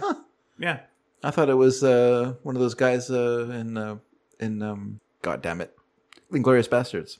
I wish I could help you with that. Eli no, Roth's I- character. No, no, it was uh, Human Torch killed Hitler. Uh, and then later on, the Human Torch, his body uh, was made into the Vision, and the Vision married the Scarlet Witch, Okay. as we know from WandaVision. Yes. Now, the Scarlet Witch's father was Magneto, Hmm. and Magneto spent time in a concentration camp. And something that bugged me as a nerd was that uh, Magneto never ever brought up the fact that, like, hey, your son-in-law killed Hitler. That's that's pretty good for you, right? That's a nice thing. Like you growing up in the old Nazi Germany, it was all terrible and shit. And it's like, uh, and then when your your daughter invite, you know, it gets you to meet her boyfriend. It's like, oh, this is my boyfriend. Oh, I don't know if I like him very much. You know, he killed Hitler. Oh, yeah, okay. Welcome to the family. Pretty good. I'm all right with that. Yeah. Wel- welcome aboard. Hip hip hurrah for you. But that never got brought up. It never got brought up. Nope. No, they used to have, you know, family problems. He wasn't happy with his daughter m- married to a robot. he had issues there. Yeah. Also, he was a Fair villain, and you Oh, know, well, Vision's yeah. a Vision's a hero. So Okay. that's no no Okay. good. Yeah. Yeah. Sure. Don't trail off. How dare you? How dare you judge it's, me? it's hard to follow up that. I'm sorry. Yeah, I- there's nothing- I can't really. I don't have enough like deep knowledge of that to like carry on with it. But like, well, you know what's funny about the vision is I'm uh, I'm just trying to see if I if I if I have the scene where yeah there he is. I'll show you a picture of uh, the Human Torch killing Hitler. There he is. He's killing Hitler right there. So is that from the original like run, like the, the Simon and No, this is from uh, a- an Invaders comic. And uh, one of the nice things I like about it is like he sets Hitler on fire. Sure. So there we go. And Hitler's ah because the Hitler was going to hit a button and like destroy a lot of Germany. Okay. And then there's like as Hitler is like melting into a pile of goo, Hmm. he's like, "Hey, don't let anyone know that I died this way. uh, tell everyone I committed suicide. I'll do that, boss." As he's just he's melting like a candle. He's a full. He's fully immolated. Yeah. yeah, I feel. You know, it's like, you know, like tell him he committed suicide. Like, why not just tell him something else? Just like tell him I died in glorious ways and things are good and everything's fine. Just tell him that. Oh, I'm, oh, it burns a lot. I don't like this very much. Well, I, I do have a comment. Oh, I'm farting.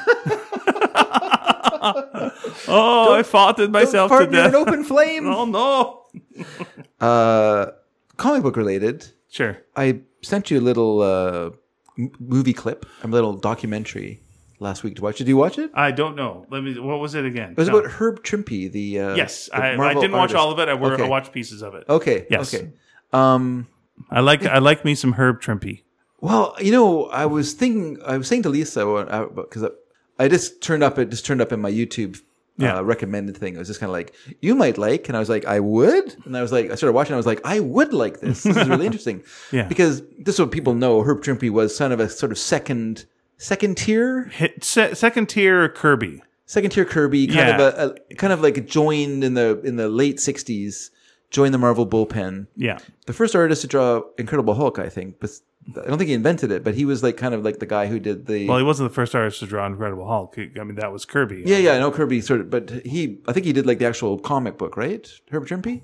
He was talking about that in the in the documentary, saying like he was he kind of was Okay. Mm, the guy who got to to okay. figure out how how Incredible Hulk. Well, there were worked. six issues of the Incredible Hulk that Kirby did with Okay. with Stanley. Okay. And then um, I'm trying to remember. It was Tales of Suspense. It was some other. This is something they would do. Yeah. They did this with Captain America as well, where uh, they would have an already existing uh, comic. Yeah. And they wouldn't relaunch a new one as number one.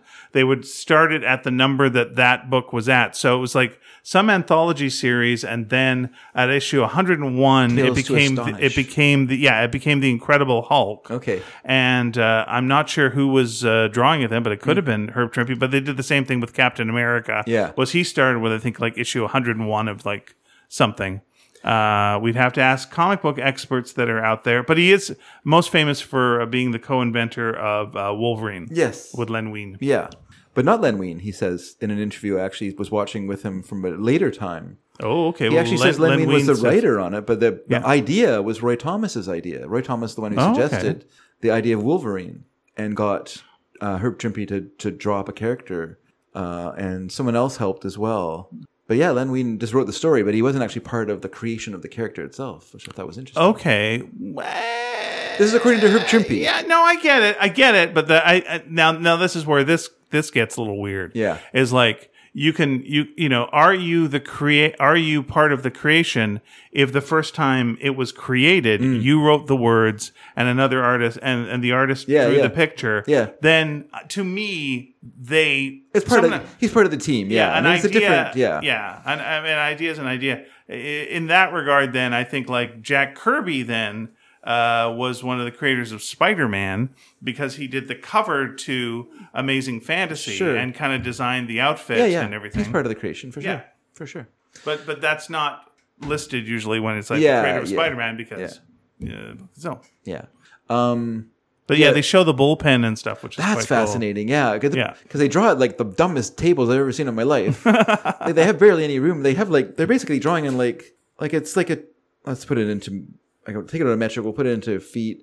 It's basically like a one and a half foot by one and a half foot block that they draw on on, the, on this tiny little table, and he, and and he's sitting up practically straight, and he's just kind of like sketching from a distance, kind of inking inking this uh, Incredible Hulk that he's working on. It looks like a splash panel or something like that that he's working on, or maybe somebody's just drawing for the because it, it's a documentary done by s- by university students or college Sure. students, and I guess they were comic book fans, so they contacted Herb Trimpe or contacted Marvel and to ask if someone would be interested in being in a. But it seems that they liked Herb Trimpe a lot because it's called "Hooray for Herb Trimpe," and uh, but also has like a little bit of early uh, fandom as well. It talks to Flo Steinberg, who was a very famous, you know, kind of early fan, early uh, convention. Uh, she started like a lot of comic conventions and stuff like that. And then it talk, talks to another guy, um, uh, Kupperberg, Paul Kupperberg, Paul Kupperberg, yeah. who would later become a, a Marvel artist. But this time he was just trying to get in, and he's kind of bitterly talking about how he can't get into, uh, can't get his stuff accepted. And then, um, and then it also, and then it talks to Herb Trimpe, who is an actual Marvel cartoonist. But it really goes not just into the Marvel stuff, but into his life, and you know, it shows him at home. He lives in New Jersey, in some place that's like the f- really far away to get into to New York. Apparently, he has to take this long train ride from from Mm-hmm. whatever the heck the place is called in in uh, New Jersey, you know, then go all the way from there into into the city to to work at the Marvel bullpen, and then and then you know come home at night, and he is a, a pretty young guy, but he's already a divorced dad. He has, Oh, a, wow. he has a young daughter Okay. uh, that you see in the film, and then it kind of shows weird things. It shows him like talking with his friends, and then I was watching the scene, and he's like sitting in this group of people, like you know, people his age, and they're all kind of talking about this and that. And this one lady is also talking, and she's sitting on the floor near him, and she keeps kind of looking up at him. And I was thinking, oh, she really likes him. Oh. And they got married, Oh, good, good, good, good, good. but they also got divorced. well, you know, life He had, goes on. he had three wives, so he wow. he kind of went through them. I'll show Uh, you. had, uh, had kids with with uh, two of his wives, and yeah, I'll show yeah. you my favorite Flo Steinberg thing real fast. Okay. Which is uh, a what if story called "What if the original Marvel bullpen became the Fantastic Four and Flo Steinberg becomes uh, Invisible Girl?" okay, Yeah. because she was part of the Marvel bullpen. Yep. What did she do? Was she like editorial? Uh, yeah, she was. Well, I don't know if she was editorial, but she was like kind of uh, the gal Friday that was Okay, around there okay. Ah. that would be doing doing stuff. So yeah. Yeah, they're talking to her here, and she's talking about like she. Had, I guess this time she had like 700 comics in her collection, and she's talking about like how much she likes comics and da da da. It's sort of interesting. To, Yeah, they uh, see would her. uh, call her Fabulous uh, Flo. Yeah, Uh, in the um, you know. that's right. I mean, I know her name from reading the credits, so yeah, I was like, oh, I know this person. But I just remember like when we were teenagers, Mm-hmm. and uh, I think I think that Herb Trimpe drew Rom, and so it would have Hmm. this fa- to me this fantastic Bill Sienkiewicz cover. Yeah. and then you'd open it up and it would just be to me like the most garbagey uh, drawing style in the world I think it was all right for the most part. All right, I'm going to look up what Herb Trimpe, Trimpe drew, but I believe I believe he mo- uh, that uh, that Rom was mostly Sal Buscema. oh really I think so. okay yeah. i don't I'll i'm pretty look, but I sure will it wasn't look. i'm pretty sure it wasn't robot man then i I can't remember who it was now off the top of my head but um, i just remember being like the covers were great and then the inside i just did not care for and i didn't really appreciate him i'm sure he was good earlier on it's interesting listening uh, i was watch, watching an interview with him as an as an older gentleman in the 90s and he was talking about how he kind of got out of comics because he didn't like drawing comics to scripts. He enjoyed the old, like the Stan Lee way of you as the as the artist did, plotted the story and wrote and did the story, and then Stanley would come in and he would add the words to it and kind of figure out what, where you're going with it. And uh, he said, I just prefer that. There's more f- more freedom and flexibility trying that way. It felt like you're more part of the creative process. Just doing it from a script, he said, was kind of kind of boring. There was a Marvel Treasury collection I had Yeah. that uh, had a whole bunch of Trimpy stories in it. Okay. and uh, it was like oh, this is not Kirby, but it's something. It was a little like, off-putting. Mm. Yeah. uh, but they were really fantastic and Yeah. uh, and, and also fantastical. And there was like uh, stories with the I think it was like the Glob or something. He was like a very swamp-like Okay. creature. Okay. yeah, I remember that uh, pr- pretty clearly. All right, I'm looking. Well, looking for- at the Incredible Hulk that he drew in the documentary, and, and anyone's interested in this, I'll, I'll post it on the website so you can see it. Um, I I thought his Incredible Hulk, his face was like too normal looking. Like he didn't have like the kind of squashed nose that we know of as the Hulk now. It was more like a pointed, regular nose. Mm-hmm. And you're just kind of like, that's a weird looking. Here's here's uh, one thing I do remember him doing. He was the Godzilla artist for the most Okay. part. Okay. So you know when it would be like the Avengers versus Godzilla, he would draw that. I wasn't I wasn't super big on how he drew Godzilla's face. It was a little strange. Too pointy a nose, too realistic a face. Right. And then I think he also, yeah, uh, the Machine Man limited series that you liked the last couple of issues of. Yeah. Uh, he did the first couple of issues of, and then Barry Windsor Smith took Is over. that how it worked? I thought Barry Windsor Smith did all of it. No, have to dig it out. I have it at I home. got it. I got it here. That he, Oh, okay, okay. So Yeah. he drew the okay. yeah, he drew the first couple issues Hmm. of that. So maybe I, I like the maybe I read maybe I read the Barry Windsor Smith stuff first and really liked this because I really like Barry Windsor Smith, Mm-hmm. and then and then uh, I must have gone back and got, found the back issues, and then I was just kind of like, what what is this? Yeah, Who's this guy who usually draws GI Joe or something? Yeah, yeah. He would. Uh, yeah, he drew the further Micronauts. adventures Shogun uh, Warriors, further adventures of uh, Indiana Jones, GI Joe, yeah. uh, Real America. Yeah. Oh, okay. So he drew. Uh, G.I. Joe, a real American hero, number one, which was kind of a big deal because it was the first Marvel comic to be advertised on television. Oh, okay. Uh-huh. I remember there's regular commercials for it, like, you know, and they're coming out now. And I'm like, Mm-hmm. oh, geez, I better get that comic. uh, huh, interesting. Oh, okay. Uh, he was also the co creator of Captain Britain. Oh, wow. Yeah.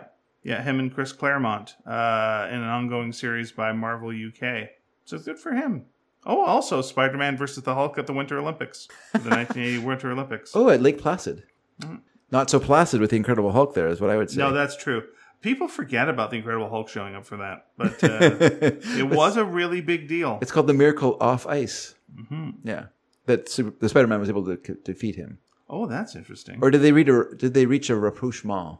I think I think they might have. Okay. In 2002, he got the Bob Clampett Humanitarian Award for his work as a chaplain uh, at the That's world right. at the World Trade Center site following the September 11th uh, attack. He did become a chaplain. That's right. Yeah. I forgot that. Yeah, he would do like conventions, and then he was he was a chaplain. It's interesting because he's a really questioning, questing person.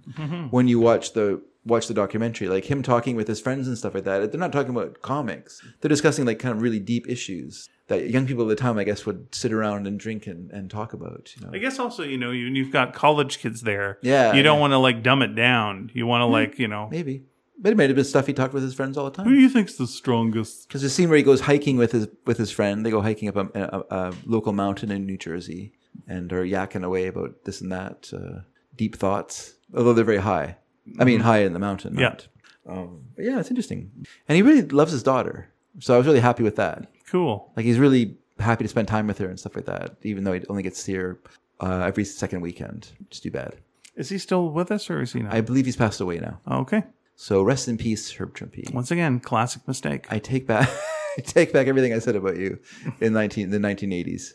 All right. Well, and uh, blessings on you, and hopefully you could also uh, give yourself blessings because you're a chaplain. So Yeah. I think you're allowed to do that. You're allowed to look in the in the mirror and go, "I bless that guy." and I'm like, wait a minute. Yeah, it's nice that those sort of things can still pop up on YouTube, which feels a little narrower than it used to to me. When Mm-hmm. Well- I, but if I first discovered YouTube, it felt like a very wide place of a lot of interest. You could find all kinds of things in there, all any you know any kind of old concert footage and all kinds of things that have seemed to have been mis- been disappearing over time. Well, something that uh, I've been finding interesting is uh, Tubi has been throwing up some documentaries that are interesting. Like there was, yes. there's two Hergé documentaries on okay, Tubi. I watched the one. I haven't seen the other. There's two. Wow. I think, uh, or maybe the other one's on YouTube. But it's like, yeah. Well, how was the one you watched? It was good. Yeah, it was interesting. Yeah, I enjoyed it. Yeah, it was mostly a kind of a what do you call it? A clip clip show where they, you know they took a lot of clips and stuff. But I liked watching the interviews with him. I thought that was really they dug up a lot of interview material, so that was really good. Once again, I can't post it, but I will. If you go to you, if you go to Tubi, our friends, You can Tubi- post things from Tubi. Oh, you can. You can. Well, then I will. Not only can you, I it. have on our uh, Sneaky Dragon site. I've done that. Oh, okay. Yeah, because uh, you can watch them with commercials, so it's Yeah, like yeah. Oh, they don't care. fine. Yeah, they don't care. they don't care. You know, we can watch them have commercials. All I'll post it on the website. Everyone, stuff. You can see it. right, I'm going to go to If the you're an Hergé fan, and why wouldn't you be? It'd be insane not to be an Hergé. well, if you fan. are a Hergé fan, you should listen to Totally Tintin, uh, available for free on the Sneaky Dragon site. Speaking of which, uh, we got some letters from last week that I would like to draw your attention to, sir. oh, And then we're going to do your performance review. uh, the review was excellent, Oh. dazzling. oh, thank you. Um, last week we asked what comedian uh, do we not know about uh, that we should know about, and uh, uh, you have to write your manifesto. What's your topic? Okay. Also, what Queen song could be transformed into a song uh, sung by Eddie Murphy? that's a that's was an a odd silly question. one. It was a silly what a one. silly question. I just thought we talked about it in the show, and I What thought, oh, if that was the topic that someone picked? You just went go back, go back to that, and now just Queen songs. oh, I would prepare for that. I would go through all their albums, and I would find as many links as I possibly could. Okay, We get we, we, there must be a way to get Norbit in there. another one bites the clumps. Another one, Norbit the dust, Another one Norbit's the dust. Uh, or Norbit's the a dust. Norbit the something in Norbit. Could That get bite and bit. It's pretty close. yeah, it's tough. All right. Uh, Edward Dragansky writes us, and we're happy when he does, saying, I hope you guys have thawed out. Uh, we're happily back in the 40s down here, and all is well. So glad to hear that. How's all our comics? Uh, The forties, everyone knowledges? speaking like this. Say, fella, what do you think? What's the big well, idea? bright guy. What's the big something something? yeah, see, You know, the fedora was a lady's hat. this guy thinks he knows something. Uh, let us know if we were wrong on our comics uh, stuff. I was watching uh, The Killers, the original Killers with Burt Lancaster. Okay. the old noir film, and uh, has William Conrad in it as a killer. But um, everyone in that movie, I- everyone in the way people talk in that movie, I was watching, I was thinking, and I thought the '90s people were mean.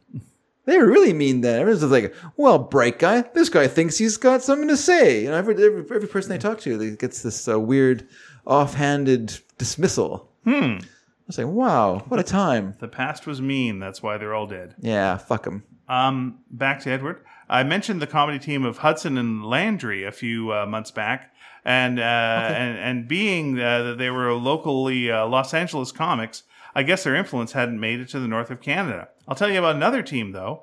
While at Lone Star Comics, my boss Will, a man of peculiar taste and humor, uh, he didn't have many friends. So when some of the guys at the flagship store invited Will to join the Church of the Subgenius, Okay, uh, Will was all in. uh, the Church of the Subgenius was started here in Dallas and spread in the 70s and 80s as kind of a weird uh, pseudo cult like organization. They worshipped a 1950s uh, looking pipe smoking retro character named J.R. Bob Dobbs, who was fashioned out of uh, printed Zipatone. Anyway, uh, Will used to bring in stuff like tapes to work and play them in a boombox that he had. Most of it uh, uh, went uh, to the subgenius guys from all over the nation, and some of it was hysterical, and some was downright discriminatory. there were these comedy routines by timely. two men, Gene Stacy and Wild Man Steve, that Will uh, brought to work that were so obscene Yeah. he could only play them when customers weren't in the store. yeah. Uh, these tapes were recorded at truck stops in the 70s, and to this date, I've never heard anything so raunchy in my life. so I'm wondering if you've ever heard of these guys Gene Stacy and Wildman Steve. I'm sure I've heard my fill of them while at Lone Star, that is for sure. Have you heard of Peter Cook and Dudley Moore? If you have, if, I know Whoa. you've heard of them, of course, Yeah. from their movie work. Derek and Clive. But have you that's heard of the- their Derek and Clive stuff? Yeah. Let me know if you would say it is dirtier than this or not. uh, but have you heard of uh, these these fellas? No, I haven't. It does remind me of McLean and McLean, who were kind of Canada's Sure. dirty, con- raunchy comics. You know, the rodeo song and you know kids love to sing that. It's forty below, and I don't give a damn. That's- I mean, it had fuck in Fuck, it, so yeah. yeah. They were like, it's There's fuck. something in my truck and I'm off to the rodeo. Yeah. yeah. It was uh People ate it up. comedy was easier then. Comedy. I don't know if it was easier. Yeah. I'd say Was so. it easier? Yeah, I think so. Was it easier? Yeah, I think so. Was it? Yeah, it's harder to get it on the uh, out there, but uh, I, mo- I mean, it's a song and it rhymes. Yeah, yeah. I I'm- think I'm not gonna I think- disagree I with think you. we could write something comparable within a half hour. Probably. I think Yeah. we did. yeah, Not that we we weren't raunchy ourselves. We were no. we were delicate flowers. Here's so my there's song, no way "Trip we to could- the Aquarium." uh, I think my manifesto would have to be written in a way that professed my thoughts on creativity and the ways it could be received. Sounds as great. creatives, uh, we take in as much as we can handle, but delivering it to others might come with some instruction. Not sure of the specifics, but I can think of something uh, I could dive into and wrap around it. Hmm. And just so you know, I'll be on a local podcast down here once it's up and going called Brush with Creativity. All right. We will uh, we will uh, be happy to link that. Yeah, send us the link. Uh, one of the hosts is a writer I used to babysit back in the 80s. He uh, connected with me on LinkedIn and has now invited me to be on his podcast along with along with his co-host, Wildman Steve. No, it's not. the morning zoo. they want to hear they want to hear about my creative process. Awooga! Uh, so these guys will either thank me or hate me after uh, before the hour is up. Boing. and I'll be late. And it's late, and I'll be honest. The Queen Eddie Murphy thing just ain't happening. If I think of one, I'll swing back and post it. Uh, there's probably some great ones uh, if I can get my noggin in gear. Have a sneaking great weekend. All listen. That was a that was a real wild man Steve question. so don't worry about it. It's all just fine. I'm well man Steve. Give me a give me a Queen song. What's a song besides uh, another one bites the dust? uh, Queen- Bohemian Queen Rhapsody. Killer, obviously. Bohemian Rhapsody. yeah. We are the champions. Uh, Fat Bottom Girls. Mm-hmm. Um, Yeah, somebody got a there's nothing. Car. Yeah. There's nothing. somebody got a car. nope. Nothing. There's lots. Bicycle. Bicycle. Bi- That's Fat Bottom Girls. is it? Yeah. Jesus Christ. Look I all right. it's hard. I don't think anyone could do this. Except maybe Me? Louise wrote. My only pitch for your Eddie Murphy Queen challenge is Yeah. a nutty one place the crumps. well, made made us both laugh quite a bit. That's good. My manifesto would be about not justifying the oppression of others by claiming it's the will of a divine authority. Very nice. Um, I'm sorry to hear about Dave's father in law's decline. It's hard to know when it's time to place a loved one with dementia into care. Eventually, they'll get to a stage where they might wander outside, get into an accident, or become lost and die of exposure. You can put some systems in place, but they only work if someone's around to hear a door opening chime or who can catch an overflowing sink, or hear the thump of a fall, or prevent a home invasion. Yeah. Aside from the safety issue, the person might benefit from social interactions with staff and other residents, so you need to consider if their quality of life uh, is, would be better or worse. My aunt with dementia had a relationship later in life. She called her boyfriend uh, by her deceased husband's name, but they had some companionship for a while. Thank you for sharing that, Louise. Really appreciate that. Hmm. What's okay? Two things. One, two things about this. One is that uh, Lisa's dad did have a fall, and he ended up in emergency. He was there for uh, a week, over a week. I think ten days. They had him in emergency, just an emergency. They couldn't get a room for him in Yeah. the hospital, so he just sat in a bed in emergency while people came and went. And we went and visited him quite quite often. Lisa went more than I did, and you know he's always chipper. He's always cheery. He doesn't like where he is because he wants to be where he thinks he should be, which is at home. right.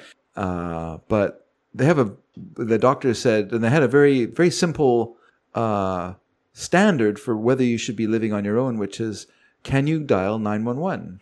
He can't because he he doesn't know how to use a phone anymore or what nine one one is. You know, like he can't read a clock anymore. Um, so his life is I don't know what he does to be honest with you because he can't watch television because he can't remember like two minutes. We brought him cook we brought him cookies and he's like oh thanks and he put him aside and literally like two minutes into the conversation he turns and looks at this thing of cookies he's like oh what are these like oh we brought you some cookies oh okay puts them back down again talks for us a bit like for another two minutes looks oh what are these oh my god how can you wa- you can't read a book like that you can't watch Yeah. television it's meaningless to you so I just don't know what what he does uh the interesting part of it is that Lisa's great aunt, who she's named after backwards, her aunt Hazel, um, also had dementia, and Lisa's dad was totally unsympathetic to her and didn't want to even visit her, and just was not not into it. Like got her in a home, and that was the end of it. You know, so it's it's interesting when what goes around comes around. I guess he's getting a, lot, a much better treatment than he ever gave to Lisa's aunt, great aunt. Um, apparently, they realized that she was starting to suffer from dementia when they went over one day, and uh, and she goes, "Oh, did you hear the news?" And they're like, "Oh, what happened? Vi killed Peter. What? Yeah, Vi shot Peter and killed him. That was Lisa's mom and dad who were there. They were Vi and Peter talking to the aunt. She didn't even know who they were and had come up with this weird story. And they realized, oh, she's got dementia. It's funny how it sneaks up like that. It just Right. there's something that happens that's large that makes you realize it. Before that time, you're very you give a lot of excuses. for Unless them. she did shoot Peter later on and she could She was see a the future. Yeah, maybe that's what happened. Yeah, no, it didn't happen. It didn't happen. Unless she's still gonna come back. Still got yeah. You never know. She could come back and finish finish him off. I don't know. Yeah. Yeah, it's, my, uh, my grandmother it was uh was she just started shoplifting, oh, okay. you know, and not Yeah. Mm-hmm, be- because she didn't realize she didn't pay for the thing and then went for a wander and then Yeah. w- went in the wrong direction. Yeah. Yeah, yeah, yeah. It just takes that one kind of big thing, and you realize, oh my god, these things aren't. Yeah, things aren't the way they were. It's sad. It is super sad, but uh, we'll get through it. Right now, he's getting 16 hours of care in home, and then it's up to my brother, brother-in-law, and sister-in-law to look after him through the night, which they're finding very wearisome. so, well, we have him his name down and you know for a bed somewhere Yeah. when one open up opens up in a in a in a home, and then he'll be looked after more adequate, adequately than we can. And the other interesting thing about the hospital was because there was more. I think it was just more. Um, it was just more stimulating for him. He was actually better with his memory. Like he remembered Lisa's brother and Lisa. Like he knew their names and he knew them. Yeah. You know, so that part he could remember. when when uh, okay, this is when he was in emergency. when it was an emergency. And I Yeah. think I think it's just because when he's at home, because basically, like Mary, you know, Mary learned this when she was working in the care home, which is that, you know, like old people are very, you know, they can be very with it, but as the day goes on, they'll get more and more Sundowning, distracted yeah. as sundowning will happen. But also sundowning will happen if they get injured and they end up in the hospital. They'll come back and they'll never be the same again. They kind of lose a step from that, you know. And so I think just him spending all day by himself in, in, at, his, at home isn't really that good for him. Yeah. 'Cause He's just there by himself, sitting in the chair or wa- going for a walk outside or feeding the crows or whatever. But, you know, he just is just by himself. He's not really doing that much. He's not as stimulating as what he had when he was in the hospital. There's always people there, people talking to him, nurses coming around, and all that kind of stuff kept him with it, you know? Yeah. So maybe that's something to look forward to if he does go to a care home. That there'll be more activities and things like that that will allow him. That does to, sound right. I, I, I've, I've, you know, in the last couple of years, I've spent some time in emergency. Yeah. And I can see how that would be the case because there was always like something going on around me. And it wasn't, and the other thing is like when you're at home, home, then things can repeat. And, and Mm. like today can be yesterday and yesterday is last week because there's no difference. Yeah. But in the, in the hospital, because things are happening emergency, it's like, Start finish, start Yeah. finish, Yeah. start finish, start finish, and it's like yeah, and you get what the emotion is in the room because no one is like is is saying stuff softly to you except maybe the nurse or Mm. Yeah. what have you. But for the most part, you know, someone next to you is like in pain and then needs something for the pain. Someone over here, they're dealing with something and they're dealing with it, and Yeah. you get it, and you're like yeah, and it's short, and and then it's done, and then they move on to the next thing. Yeah, I could see how that would kind of get your brain kicked into to gear. Yeah. Yeah. No, so it was interesting. I thought that was just a, an interesting byproduct of him going into into emergency, which wasn't great. I mean, the other thing is, is he's eating so much. Yeah. He's eating in a way that's almost pathological. Yeah. it's kind of weird. Like he, like, uh, He doesn't realize he's eaten too much. yeah, he can't stop Yeah. himself, and also he's just eating whatever. Like he never would eat cooked vegetables in the past. Like that was that was he would eat like he would have raw carrots and potato and cooked potatoes, but he would never eat like cooked broccoli, cooked carrots, anything like that. He hates, and Lisa kind of has the same. Now he's eating it all. Mm-hmm. He's eating c- cooked cauliflower, cooked broccoli, carrots, Yeah. and then uh, Lisa was there and he was eating that. And she just like blew her mind, of course, because her whole life her dad never ate any of that stuff, right? Suddenly there he is happily eating it. And then I guess he kind of dug around underneath. They found something underneath his his um, the tray, and it was a little thing of of uh, little thing of um, salad dressing, which he'd had salad. He just had eaten the Yeah. salad without the dressing, and a pat of butter. And so she goes, "Oh, I guess that salad dressing." He goes, "Oh, is it?" And he pulls it open and he just ate it all. Just used a fork and ate all the salad Yeah. dressing. And then he ate the butter. Oh, he also ate a lemon. He ate, tried to eat a lemon, and then he's like made this big face, and she's like, s- and "Lisa's like sour, isn't it?" He goes, "Yeah." Oh, he's put it down. Then he's eating the butter, and he offered her some. Do you want some? She's like, "No, I'm good. I'm good." he always offers you some. He's he's generous, but yeah, he likes when we bring cookies because he just wolfs them down. Oh, good. We just bring we, we limit what we bring because we don't want him. Because I think the reason he got sick and because he got sick the night after he had uh, Chinese food with us for Lisa's mom's birthday and her our kind of anniversary celebration of her birthday anyway.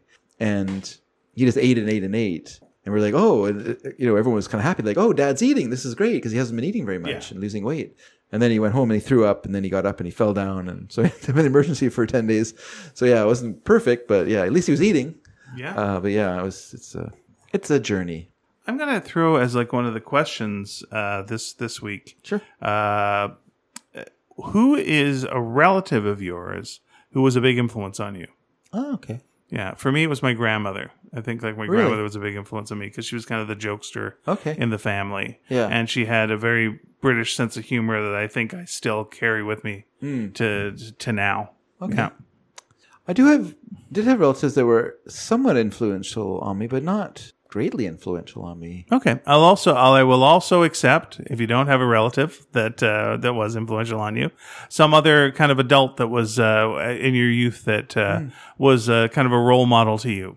Nobody. Wow. Nobody. Okay. I mean, my uncle Kenny, who's passed away now, rest in peace. He he recorded like comedy onto a cassette tape the way I did. Okay. But I'd already done it.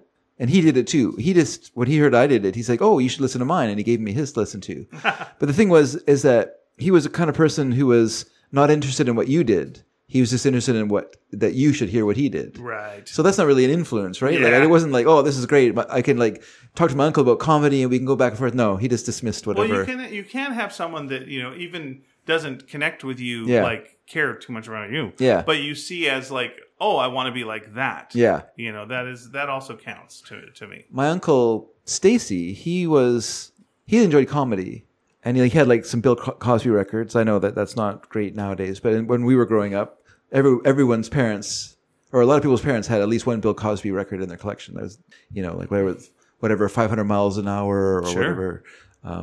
My brother Russell, with whom I slept with. Yeah, yeah. Why For my is brother, there, Russell, why yeah. is there air? You Yeah. know, All, the, all these happiness. records, there always be. And so he had a few of these records. And so, and he was the sort of person who could perform the, the, the bits. Sure. you know so he when we when one thing we would like have he would we would turn the recorder on and we would do the bits together and stuff like that so that was that was one person who kind of shared that with me but it wasn't once again it wasn't like original but at that point i was writing my own sketches and stuff like that you know so I, that's not what i was really looking for you know um so yeah if, I You were guess more a McLean and McLean guy.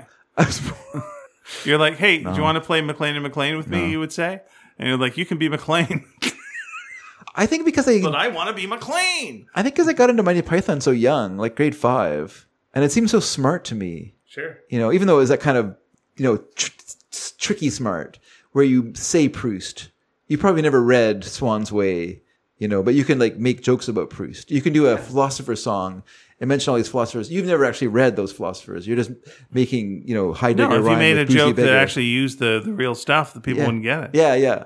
You know, like the philosophers playing soccer, you know, and that kind of stuff. But that seemed very smart to me as a kid, right? And I just love that. s- And you like smartness of people it. thinking you're smart. Yeah. yeah, yeah. I well, I am smart, so I do like people to There you appreciate go. the fact that I'm smart. And so I didn't like Cheech and Chong because it seemed so dumb to me. It was just stupid. It was stupid comedy, and I felt the same way about Benny Hill. That was a stupid comedy to me, and I felt, and I probably felt that way about McLean and McLean. It's just stupid. Why would I Mm-hmm. care about that garbage? Like this is for dummies to laugh at. you said fuck, like blech, get out of here. I I laugh at you know things like Martin Heidegger was a boozy beggar. That's that's where I'm at. yeah. Not here comes Johnny with his pecker in his hand. He's off to the rodeo. Yeah. What's wrong with you? was, that's garbage. I got Hobbes was fond of his dram. What's that? Eh, dram. Like, Yeah, I, I got. Uh, isn't it awfully nice to have a penis? What? Sounds like the same thing. No, it's not, because he was doing the old coward at the time. Yeah, it both seem like dick jokes. Yeah, shut up. I gotta go watch some pornography at the at the theater where it's classy. Where it's classy. It's called Caligula. It's, It's- what the Roman Empire. It's called Jurassic Park there, and it's all a movie about dinosaurs. Sometimes the dinosaurs get loose. so what's uh, what's the second question? oh, second question of this the week. Um, recommend a documentary you like. Okay, I'm gonna do comic book confidential. I like like that you did that into your Coke can. Yep. My question was going to be, what's your favorite ingredient in Coke? He's not even trying anymore. Mine's phosphoric acid. Maybe- okay, yours is comic book confidential. Mine's natural flavor. Yeah, I go comic book confidential. I found that a little disappointing. I saw it at uh, the Royal, uh, whatever the Royal Bank Cinema was. Uh, Mine would have to be in search of Noah's Ark. No, um, I'd have to be. It would be comic book related, probably, or maybe music related. I'll think about it. I'll come back with you. I'll come back Crumb. next week. Crumb, I, I like Crumb a lot, Yeah. but there's one that he did himself for BBC that I like even better. Ah. So I think it's kind of See if fun. you can find it and I'll post that. do it. That's where I watched it. I probably watched it on YouTube. Why not uh, send us not. what you think? I'm going to work backwards from the one that I always do last. Okay. Uh, you can send it to uh, if you're on Tumblr. I know, right? Uh, how long has our show been going for that we have a Tumblr account? Uh, Sneaky Hey, we had- Dragon. We had for the first time Not ever. We had Tumblr.com. someone. We had someone like us on Tumblr Did we for the very first time. by accident? There might have there might have been a slip of the wrist. I don't know. They might have was- been looking for dinosaurs. It was so long ago Yeah. that uh, that uh, X was called Twitter, Yeah. and we're at uh, sneaky underscore dragon. It was so long ago that Meta was called Facebook, true. and we're on Facebook. Yeah. It was so long ago Yeah. that uh, email was the same. Uh, sneakyd at sneakydragon.com, sneakyd at sneakydragon.com. And it was so long ago that we had our own website We still and do. we were able to uh, get the name that we wanted and not something that was close. Uh, we're sneakydragon.com, and that's where we have all our episodes of all of our shows, including the other ones that we mentioned, and including new ones that were like um, Horse Mysteries. That's a new one. Yep. Uh, and uh, Refresh My Memory. Uh, we just covered, It gets newer all the time. gets newer all the time. We just covered The Great Escape and uh, made some nice drinks. And uh, and David and Lisa, who we've uh, mentioned on the show, uh, talk about exactly what you think they talk about mysteries involving horses. Do you like both of those things? In one place, but also every episode of this show, and uh, it's also a good place to post your thoughts, messages, answer our questions underneath the episodes themselves. That's very direct. I will usually read them on the show, unless your handwriting is terrible, and it isn't because you're typing.